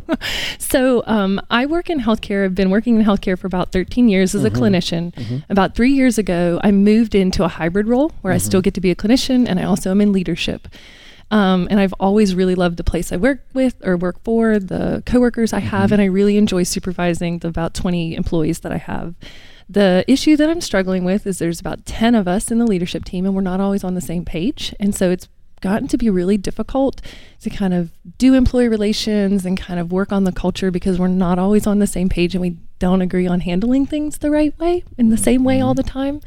So my question is, how do I know when it's time to move on to a new place and say like, "Hey, this is just not the right place for me," or when I really should like buckle down and stay Right. and work on the culture from within since Yeah. I am a leader. Okay. So, um, is there a structure, any structure within the 10 leaders, or are you all equal? There is. So there's like um, six managers. Okay. And then there are four supervisors, and I'm one of the supervisors. Okay. And so, like, the four of us are the same, and the six of them are the same, Okay. and then it goes on. up. And so, this breakdown of we can't get on the same page. Correct. Has that been taken up, or is it primarily coming from the six above you? Um, we've gone up the ladder with it. It's that they really believe in like everybody needs to be a unified front. We all have to have like the same agreed oh. response Oh. to everything. So it's hard because until you get agreement from everybody, we don't move Yeah, forward. it's like a jury every day. It yes, yes, it is. And so it becomes really hard because I might want to handle an employee relation thing a different way than someone else, but then I can't kind of move forward and kind of manage my one of my twenty employees the way that like I might want to relate Yeah. to them a little different or whatever. But if Yeah. the group doesn't agree, then I don't get to do it. Okay, I will tell you, I think that's bananas. Okay. I think it's bananas. Okay. I think it is absolutely Yeah. uh, mind numbingly stupid. Okay. And it's created tremendous frustration for not only you, but I'm guessing for others. For others in the leadership team, and I think I Yeah. see it because I try to be really engaged with my employees, and I can see that they're dissatisfied. Right. And I think it would be an easy, not an easy change, but there'd be a way to change it. But I just don't know if I have the clout from within that. well, it doesn't sound like you it. do. Yeah. Uh, Probably not. and, and so, because you've, so to answer your question, yes, sir. do you leave or when do you know it's time to leave? I, I think when you have taken it up the ladder Mhm. and you've said, this feels problematic, this is grinding us to a halt every time we have to just lead. We've got to go into a jury room and come out all together. Right. And this is not a jury. Yeah. This is not even Congress.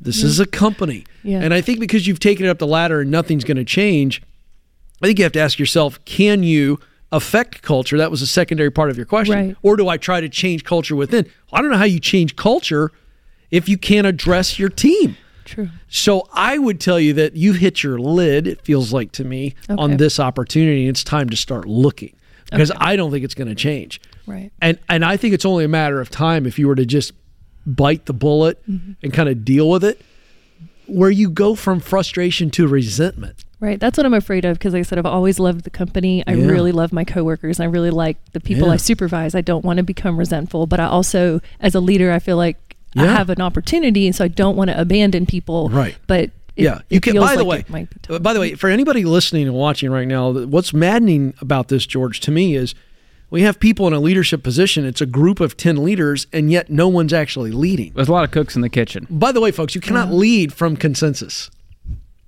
Right. I just want that to sit for a second. Okay. Yeah. You cannot lead from consensus. That that's not leadership.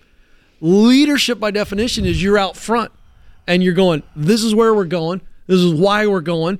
This is how we're going. Mm-hmm. Who's coming with me? It's the Jerry Maguire moment. And this is this is just bananas to me. So I, I hate to tell you this Yeah. because I know you like the company, Right. but you won't like the company in too much longer if you keep this up. You can't do this. You're not allowed to lead.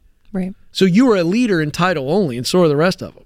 So I, I hate to deliver the mm-hmm. bad news, George. Yeah, leadership. We say leadership is influence, and right now you don't have the power to have any influence, and that could mean a lack of trust. If you're continually running into this, and you're the sole person on the other side of this, Sure. going, "Hey, I don't think we should do it this way."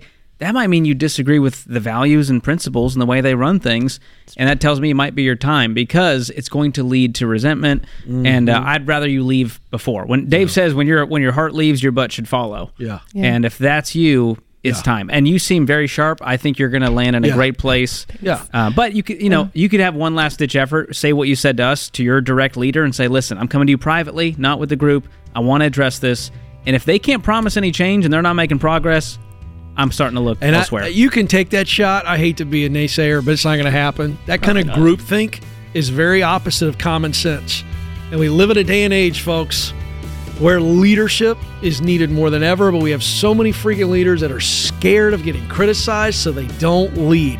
Massive gap between common sense and groupthink. And this company is groupthink because they're all scared to death to lead. Oh, it's exhausting. Lead. Oh, I need an aspirin. This is the Ramsey Show. Here's the thing about investing advice. You can find it just about anywhere, but that doesn't mean it'll always help you with your personal goals. Here's another option. Check in with a SmartVestor Pro. These financial advisors can review your plan or help create one that's personalized to you. To find a SmartVestor Pro in your area, go to RamseySolutions.com slash SmartVestor. Go to RamseySolutions.com slash SmartVestor. Ramsey Solutions is a paid, non-client promoter of participating pros. Learn more at ramseysolutions.com slash smartvestor. Welcome back to the Ramsey Show. I'm Ken Coleman. He is George Kamel, and we are here for you. 888-825-5225. Okay, special request from the audience. I wrapped up the last segment talking about you cannot lead from consensus, and and gentleman out there in the lovely green shirt wants me to to expound on that. I will just give it 20 seconds. What that means is is that you don't lead based on everybody agreeing with what you decide to do. And so consensus is like, I got to get everybody on board. They got to agree with me before I lead. It doesn't work that way. You can cast vision and say, this is where we got to go. And if you're coming with me, great. If you're not, I get it. Move on.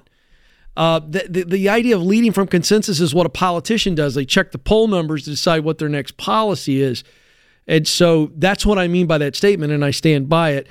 Uh, you will drive yourself mad and you'll never truly lead if you're always looking for consensus. So I hope that makes sense to you, sir. I appreciate the uh, follow up question. All right, 888 825 5225 is the number to jump in. Let's go to Memphis, Tennessee, where Megan joins us. Megan, how can we help? Hi, guys. Thank you so much for taking my call. You bet. Well, I have a question regarding my job. Um, well, and I'll start out. First of all, my husband and I are on baby step two. Okay. Um, we, I've done, well, I say we, but actually I did Financial Peace University, went through all of that, um, and we are working on the baby steps. But my struggle right now is with my job. I am currently an educator. I teach special education. And since 2020, of course, I know everybody's had issues with, with things happening, but that was just really a very, very tough year Mhm. for our students, for us, with all of the virtual learning and everything. And I kept saying, oh, after 2020, everything's going to get better. It's going to be great. And it really hasn't. And so I'm struggling a lot with just physical, mental exhaustion, completely overwhelmed with the job just because it's not just teaching Mhm. that, that we're doing. We have That's so right. many other things that are on our plate. It's getting harder every year. Um, and this is year 16 for me, and I didn't initially start out in education, Mm-hmm. but um, kind of went a roundabout way to get there. And I love working with my special needs students, but I'm just tired Yes. and I don't know what to do. Okay. Tell me what you love most. Forget all the awful stuff. What do you love most about working with your special ed students? I just love the the way that they see things. It's it's a totally different perspective from what typically yes. you know you or I might might see things, or when they just have that light bulb moment Mhm. that something clicks. And Mhm. I work with students that are getting ready to age out of education, and so we work a lot on job skills and Great. different things like that. And that that's like my passion is to work with with those, those young adults and get them life skills, daily living skills. But I just don't know if teaching is the the way I need to go about that and Okay, continue so- on because it's Well, I know it's not. So let's go ahead and, and based on what you said, I agree wholeheartedly with you. You've got to get out of the public school system. Okay. Mm-hmm. But you don't necessarily need to get out of the same type of work. So I would classify your situation as someone who is doing the right thing in the wrong place. Does that make sense? yes, it does. Okay. So, practically speaking, in Memphis, Tennessee, who, and you don't have to have the answer, but this is the question you have to answer if you can't now. Who is helping those those young people, or should I say, adults who would have some of the same needs, have aged out of the public school system, but still need that help with job placement, life skills, and such? Who's helping those people? Well, I think that's a big question in our area because we don't have a lot of that, and Do you have it's some of very it? difficult. We have some, yes, Okay. and and a lot of it is parent led. Mhm. Um, we've had parents that have um, started doing like recreational things with a group of students in the area, and that's that's wonderful. Mm-hmm. But are there I- organizations, whether it be nonprofit or governmental, that again are not in the public school environment? Are there organizations serving that group of folks? yes? That's the answer. like We we start. We, what's that?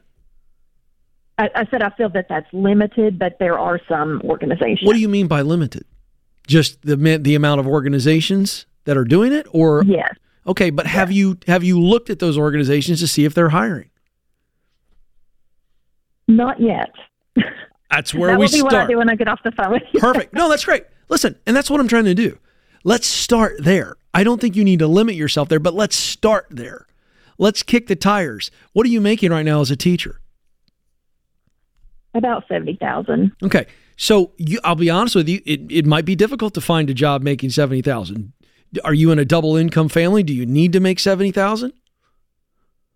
Um, probably to to keep that that snowball going. Good. That would be Okay. the best. All right, But so now- also an educator. Right. So here's where I want to pivot. We start with kicking the tires in the space that you're in, but then let's look, let's just pull back. And the reason that I asked you the question, Megan, what do you love most about working with those students in the special ed system? Is I wanted you to hear yourself say, this is the kind of work that lights me up. And there's a level of instruction. Doesn't mean you have to stay in a classroom environment in the public school system, but is there a level of instruction, uh, HR training, uh, working on working and instructing people within the trades, or maybe working for you know? You start to go, where can I instruct people who need that extra hand up? Maybe and they don't have to be in special needs situations, but maybe it's lower income people who are getting trained in a certain area by a government agency or whatever. You start to just look everywhere you can in Memphis to go, where can I serve people who need that extra help, need that dedication of a of a teacher, the heart of an instructor. Because I think you love instructing people, uh, mentoring, cheering people on. Do I have that right? You do, yes. All right then. So where can we make seventy thousand dollars or more doing that? That's the question you have to answer. And so you started the phone call, and George would get this a lot. You start the phone call, Megan, where it feels very intimidating. This is a mountain I don't know how to climb. And I hope that I've been able to bring this down to street level and go, all right, I can look for that And I think you need to find instruction and encouragement and guiding and guidance in that job. And I think she'll be happy. What do you oh, think? yeah. Yeah, and I love it. And as you were talking about that, I thought, you know what? Some of the greatest entrepreneurs saw a problem without a solution and Mm-hmm. they just created it. So maybe one day Megan starts her own organization. I agree. In Memphis that love that. provides this. And right now, the first step is let me see how other organizations do it. Let me make money. Let me get out of this debt. Use that as fuel for your debt snowball to go Mhm. one day. Yep. I want to be debt free so that I can go start that thing. And and Megan, uh, I want to add to what George said. He just said something, and that was really insightful. You know, maybe you just go get a really good seventy thousand dollar job, and it's not it's not the dream job. It's not like super passion and purpose. And I'm the guy that teaches do work that's purposeful, but maybe you go get a really good paying job that gets us through baby step two and then baby step three, Megan, and then you're working on the side. You maybe you're volunteering for this group of folks so that you're making progress on baby step two, but your heart's still very much alive. Does that make sense? Yes, it does. And George, thank you so much for saying that because I've actually, that kind of confirmed my thoughts about something possibly in retirement that I actually start my own organization Love that that. has the different areas. So thank you for saying that. You're so welcome. Well, I just said what I think was already in your heart, and right. uh, we need people like you, Megan, in your That's right. community. That's right. So thank you for what you do. And yeah, Megan, I, I to close this segment out. Uh, Megan's right. I, I, I don't know if, if you've ever volunteered or spent time around some of the folks she's talking about, but they have an unbelievable joy and an unbelievable innocence that I think we all in this day and age could probably use. 100%. So love Megan and the folks that work with our. Uh, I don't like the whole idea of challenged and all that. I just think they're special, they're unique, they're different. They got a whole lot to offer this world. A lot to contribute. And I love that Megan and the folks that work with that group of people do. They are a lighthouse to all of us in some dark days. This is The Ramsey Show. Hey, good folks, Dr. John Delony here. Listen, the Ramsey Cash giveaway is back, and you could win the $3,000 grand prize. Go to RamseySolutions.com slash giveaway and enter every day. Plus, save 20% on bestsellers like my latest book, Building a Non-Anxious Life, my Questions for Humans conversation cards, and my friend Dave Ramsey's Baby Steps Millionaires. Listen, don't miss these deals. Get 20% off at RamseySolutions.com slash store. Welcome back to The Ramsey Show. I'm Ken Coleman. George Kamel joins me. And we are here for you. 888 825 5225, taking your money questions, your work questions. Uh, we'll take some relationship questions. I mean, hey, why not? You've been, married for how many years? Uh, 25. Add my five. 30 years. 30 years. Of, 30 years of doing it wrong. That's what George and I are going to offer you. That's what they wanna know, the that's mistakes. the expertise that you come for here on the Ramsey Show. All the ladies in the lobby like that. They thought that was well, funny. and Ken, I'm a parenting expert. You are. I've had a baby for six weeks now. By the way, how's your sleep? Not great, if I'm going to be honest. I'm holding it together with an Americano and a prayer today. Okay. All right. It gets better. Thank you. It gets better. Uh, but boy, I'm glad I don't have to worry about bottles and diapers. So many bottles. Yeah. But I got the teenagers, whole different level of stress. So just you young parents, you know, you're going to trade the physical exhaustion for emotional exhaustion. That's what's ahead for you parents of teens. Hey, Financial Peace University is the fastest way to beat debt and build wealth. It's not my opinion, it's not George's opinion. George, do we have the proof or not? Uh, I mean, 10 million people doing it with success, I feel like is enough proof for me. Not personally. bad. Not bad case study there. I'll take it. Uh, so FPU, that's what we call Financial Peace University, is the most successful personal finance class in the world.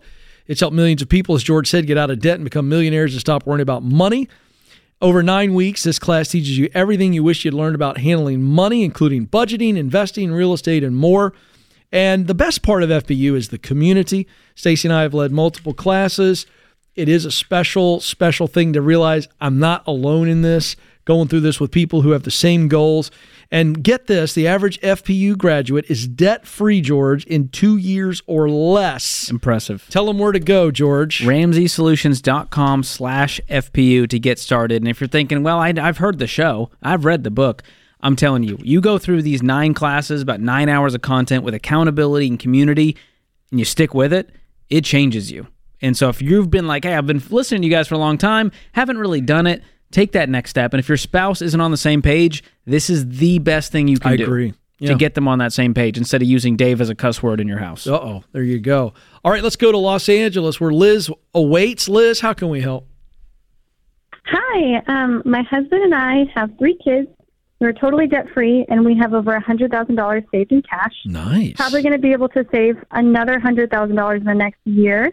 We are currently renting from my in-laws their house um, for super super low cost, and they have no intention of raising it in the next, you know, twenty plus years. Is it a good idea if we offer to buy the house off of them?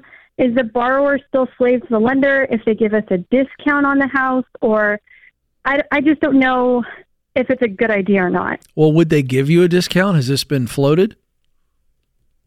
So we haven't actually got to sit down and talk with them yet, but the idea is that either we would inherit it later on, um, but I really I don't want to wait that long to just wait to see if we inherit it. Um, and so I'm thinking that we'd be able to at least get some sort of a discount if we were to buy it. Okay, what would the terms be? Have you talked to them about this at all? No, so Not right now we're just renting. No, so but they have no clue. Like, have they even offered? Hey, yeah, we we'd be willing to sell it. Nope, they've just talked about renting it. This is all because I- hypothetical. There's a lot of hypotheticals here, which we can't get too far with that. what do you think what's the house market worth? is? Yeah. I think the house is worth probably seven hundred thousand. Okay. And what's this Um, discount that you got in your head The that nobody else discount. knows about? so with the with the they're inheriting their their parents' house, um, and so they were basically saying that like once this house is either paid off, um, like on their mortgage, that we'd be able to either live in it and only pay them like a tiny bit, or get like uh, I don't know. My husband is basically like wanting to just rent it forever, and I want to offer to buy it since I feel like we have the money to buy it. Um, Well, you haven't given me like the they would- price. What do you think the discount price is? And by the way, these are your in-laws, I'm guessing, yes? yes, So my what's parents. Okay, great. So what is this discount price you have in your head that you'd like your hubs to float up the ladder? Even if it was like five thousand dollars off, or or even just like the fact that we'd be able to buy it directly would be kind of like getting a discount because in California, I feel like we couldn't buy anywhere else. I don't know Um, why but if you feel so stuck the with this house, all for a, a less than a one percent discount. Five thousand dollars is. I thought you were going to throw like a hundred thousand at me for starters. Why? Why is this house special to you? Um, I just feel like it's the best deal we're going to get around this area. Let's say it's not a deal. Let's say they sell for market rate. Would you rather go buy another seven hundred thousand dollar house that fits your needs better, that you love more, if you're not renting at a discount No. anymore, We really do love this house. and you're Like, wan- wanting to we- stay there for a long, long time? Yes. Feels like the hubs wants to rent it until mom and dad pass on, and then he then whatever happens happens. Am I am I taking too much liberty with that? No, he wants. Yeah, that's what he wants to do. He wants to invest the money that we're saving on really cheap rent. Um, and I he wants to. Just I kind of like that deal myself. They're not. Yeah, George. Well, you, there's you a- got issue with that? I like that move. There's a few avenues. I eventually want you to become homeowner. So the idea Yeah. of we're going to rent for 30 years just to invest, I well, don't you're not going to rent for 30 years. How old are his parents? They're only like sixty, so I I really do think it would be at least a good. Here's my thing: if you, know, own it, 25 you're going to also own the appreciation. So what happens 20 years from now, and you're done renting, and they go, "All right, we'll sell it to you. It's worth a million now. We'll give it to you for 990," and you're like, "Wow, thank you so much for the." Well, this is a fair point. that that's also a concern. But I mean, is, does he know if he's getting the house in the will? Is that already established? They're 60. That should probably be figured out by now, yes?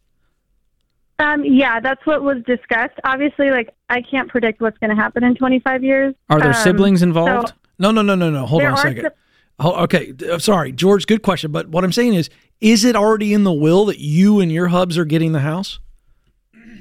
it would be split between the siblings. Oh well, then, then That strike feels like everything. a nightmare scenario waiting to happen. Strike everything I just said. I would not rent the house. I'm Because what's so- going to happen was- is they're all going to go. Well, we're going to. We all agree we're going to sell this thing and take our profits and Yeah. move on with our life. versus, or you guys are going to have to buy them all out and come up with hundreds of thousands of dollars to do this many, many years from now when the house is appreciated. And George, it feels like this could get sticky too if they offer to buy the house and the siblings are going, "Well, wait a second, we that's in the will." Yeah. Am Liz, I honest, right? I'm, I answer questions the way I would handle them. And truthfully, I'm going to take this nice low rent and I'm going to save up a giant down Yeah. payment and just go find another house. Yep. And if you end up able to buy this house at a great deal, then do it. But I would not put all of my eggs in this basket because there's too many variables. And it's Mm. going to get too messy. And the whole idea of like business and family getting mixed already gives me some heartburn. And I'd rather you just be able to own your situation and not have all this weird familial drama involved. So you wouldn't invest the money that we're saving. I mean, invest is a strong word. I go, well, how soon are we going to get a house? If it's three years from now, I don't want to invest that money. If we're talking five years from now, then sure, five to 10 years of uh, time horizon, we can invest this money and see a meaningful return. So, like, if we were to invest in the next 10 years, let's say, and we just continue with this really low rent, um, and then I wouldn't take rent out for 10 years, investments- though. I would mm-hmm. rather get you in a house three years from now when you have the money to do it. When you're financially ready, you got a 15 year fix, 25% of your take home pay in the area you want, the home you love. Then just bite the bullet and get the house and pay off the mortgage early, and you own your life. And you're not worried about what's going to happen with a will and what the siblings are going to do.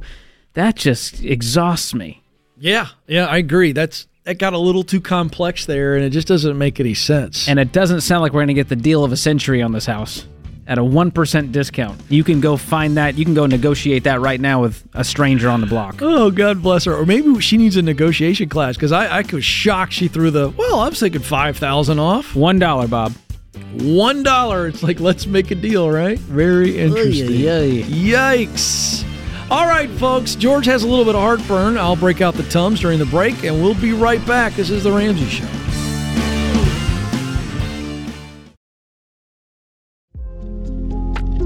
Welcome back to The Ramsey Show. I'm Ken Coleman. George Kamel joins me. The phone number to jump in is 888 825 5225. Our scripture of the day comes from Matthew 6, verse 34. Therefore, do not be anxious about tomorrow, for tomorrow will be anxious for itself. Sufficient for the day is its own trouble. Our quote from Robert Orben Every day I get up and look through the Forbes list of the richest people in America. If I'm not there, I go to work. All right. Hey. Little intense, Robert.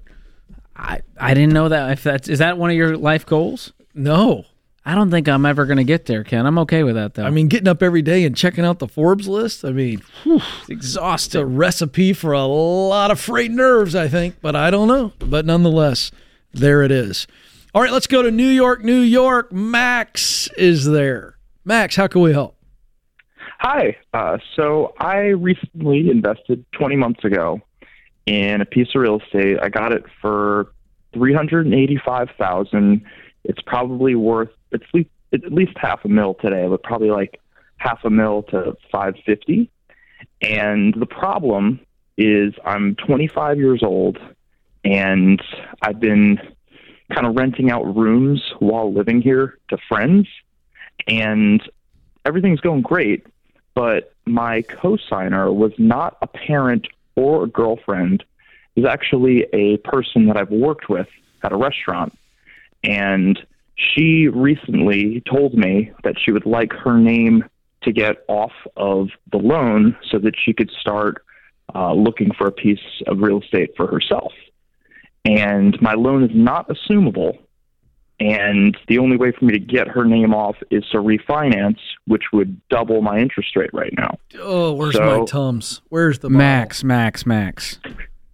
Dude, this is like a Dumb and Dumber sequel. How did you guys get into this mess? So you can't afford the house, and this friend is like, "Hey, bro, I'll sign for you. Yeah, I'm why good for the money." Did you not think about what would happen later on down the line, and whether or not they're going to want a piece of this, and how they're going to get their name off? So I thought about it, and within because I'm um, a contractor type, so I thought, okay, um, within two years I'll be able to refinance, and because I only put about five percent down, As you do when you're home. broke and can't afford a house. Yes, and my goal was to work up at least 20% equity, which I'm pretty positive I have now.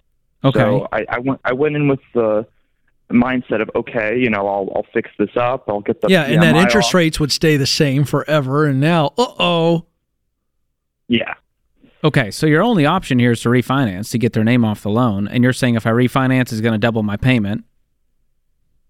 Uh, I mean, yeah, it'll it'll just definitely um, make it higher, and I've, you know, I've kind of broken even in terms of renting the rooms out. No, you're just and, um, broke. I mean, the the whole this money making scheme of getting roommates is not panning out. You're about to lose this house. You Have can't afford it. Yeah, Max, have you run the numbers? Like when you say go up a little bit, it's doubling. Have so you, what this that going to do? Let's say you? the payment doubles. Your roommates keep paying you the same. You're now underwater, aren't you? if I don't think, I mean, I have one more room that I can rent, and I, I was just about to make passive. And what happens when they don't pay or when it's vacant? Then it's a it's a bad bad move. I know. So we've got to look at some other solutions here. One of them might be we have to sell this place. That was once a dream, has now become the nightmare. Yeah. We stepped into it too soon, too early, with a friend who co-signed who now wants out of it. And uh, you know, I don't know what's what's the fr- are they still friends with you? I imagine this is the friendship is not going to last very long. It's you know it's surprised. There's no real hard feelings with it. Um, she was just you know under the impression that at that two year mark that I would be you know we'd be ready to refinance and get her off, which I. And how many years has it been? It's been um, not even two years. It's been 20 months. Okay. And so what is the payment now and what would it be if you refinance? So I think the payment now is close to twenty eight hundred, and the refinance payment I think is um, he. I, I checked about two weeks ago, but it was um, I imagine between thirty four and thirty six hundred. And that's with current interest rates? I think so. Yeah. And that's on a 30 year. hmm Okay. And what are you making right now with the roommates renting? So currently twenty six hundred, and I have another room open that I could easily get seven to eight hundred for. Okay, and you haven't essentially you've you've not been paying much rent at all, or no? Okay, So the ma- major. I mean, when I first got it, it was um, a cosmetic, you know, fixer upper. So a lot of the rooms needed paint, and What was your you know, long term play on this? my long term play was to to buy this house to um, kind of just rent out until I could afford it on my own, and then maybe kind of do the the BRRRR method. And if I rented this out with, you know, either a full family or the people that are still here, I'd be able to do the same thing on another Oh, piece of. Uh, Okay, Yeah. first of all, you realize you're in the hostel business now. That's essentially what you're doing. You're running a hostel. and you're about to be You're living in it with all these people. I got another room. Come on, and it's just this is wackadoodle. I think for you for this. what's your what's your income every month? Um, every month I make about four grand. Okay, so number one, you're going to have to float the difference as we deal with whatever the next few months look like. So you're going to have to start paying uh, a bunch of rent. I'd sell the house, George. You told But him to sell the house. I, I think you need to get out of this thing. I truly don't think you're going to. Anyone who's, if you've kind of like, you've been watching the TikToks about the BRRRR method and everyone in real estate business, like, dude, this is the way you become a real estate guru. Trust me. Well, this is the reality of it. yeah, but what? Run the scenario for him real quick, George. Well, Cash if- Vision. If he sells it right now with If you- this equity, Yeah, what would you get out of this? If you sold it, you gave your, you know, do they get a share with the appreciation? So they actually they only did this, and it it, it seems crazy. This was someone that was my boss for a really long time, and she wanted zero percent, you know, in it unless I defaulted, and then then then we would have to kind of rediscuss. But essentially, she didn't want anything. She just did it to help me Out of the goodness of their heart. Okay, so how much money would you make if you sell it today for the five fifty? Um, on the loan, I think I owe about three sixty-five. So I would make close to two hundred. And then you'd be out of this mess, and you would actually But then I would gotten have out of to- this. But with the closing costs and, and everything, I'd probably, you know, that would take another twenty thousand off or so. I'd imagine. Let's So say you walk away I've with about it. 175 and you're out of this mess. And you're not having to worry about having six roommates just to fill the thing and hope one of them doesn't vacate and hope you don't have to evict one and hope you don't have to pay the rent to make up the difference. But right now, the refinancing at the current rates and paying four grand a month and trying to deal with this, it feels like too much of a nightmare for as young as you are and as much success as you could have in the future. Okay. Could you get a cheaper place if you sold it and put 175 down?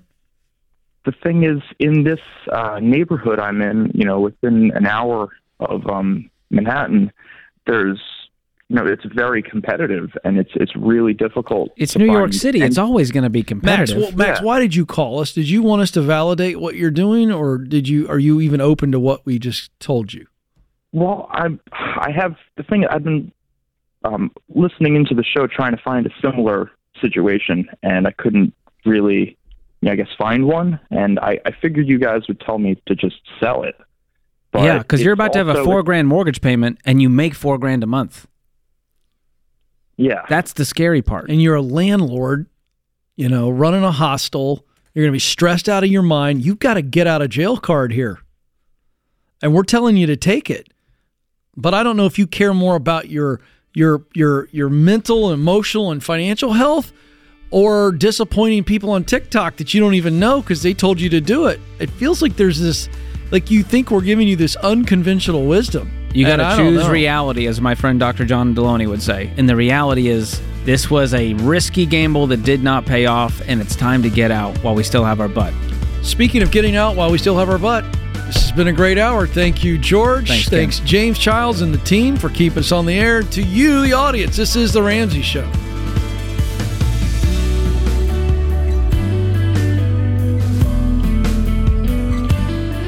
Hey, it's Ken. If you like what you heard in this episode and want to know more about getting started on the Ramsey baby steps, go to ramseysolutions.com and click on the Get Started button. We'll help you figure out the best next step for you based on your specific situation. Again, that's ramseysolutions.com and click Get Started.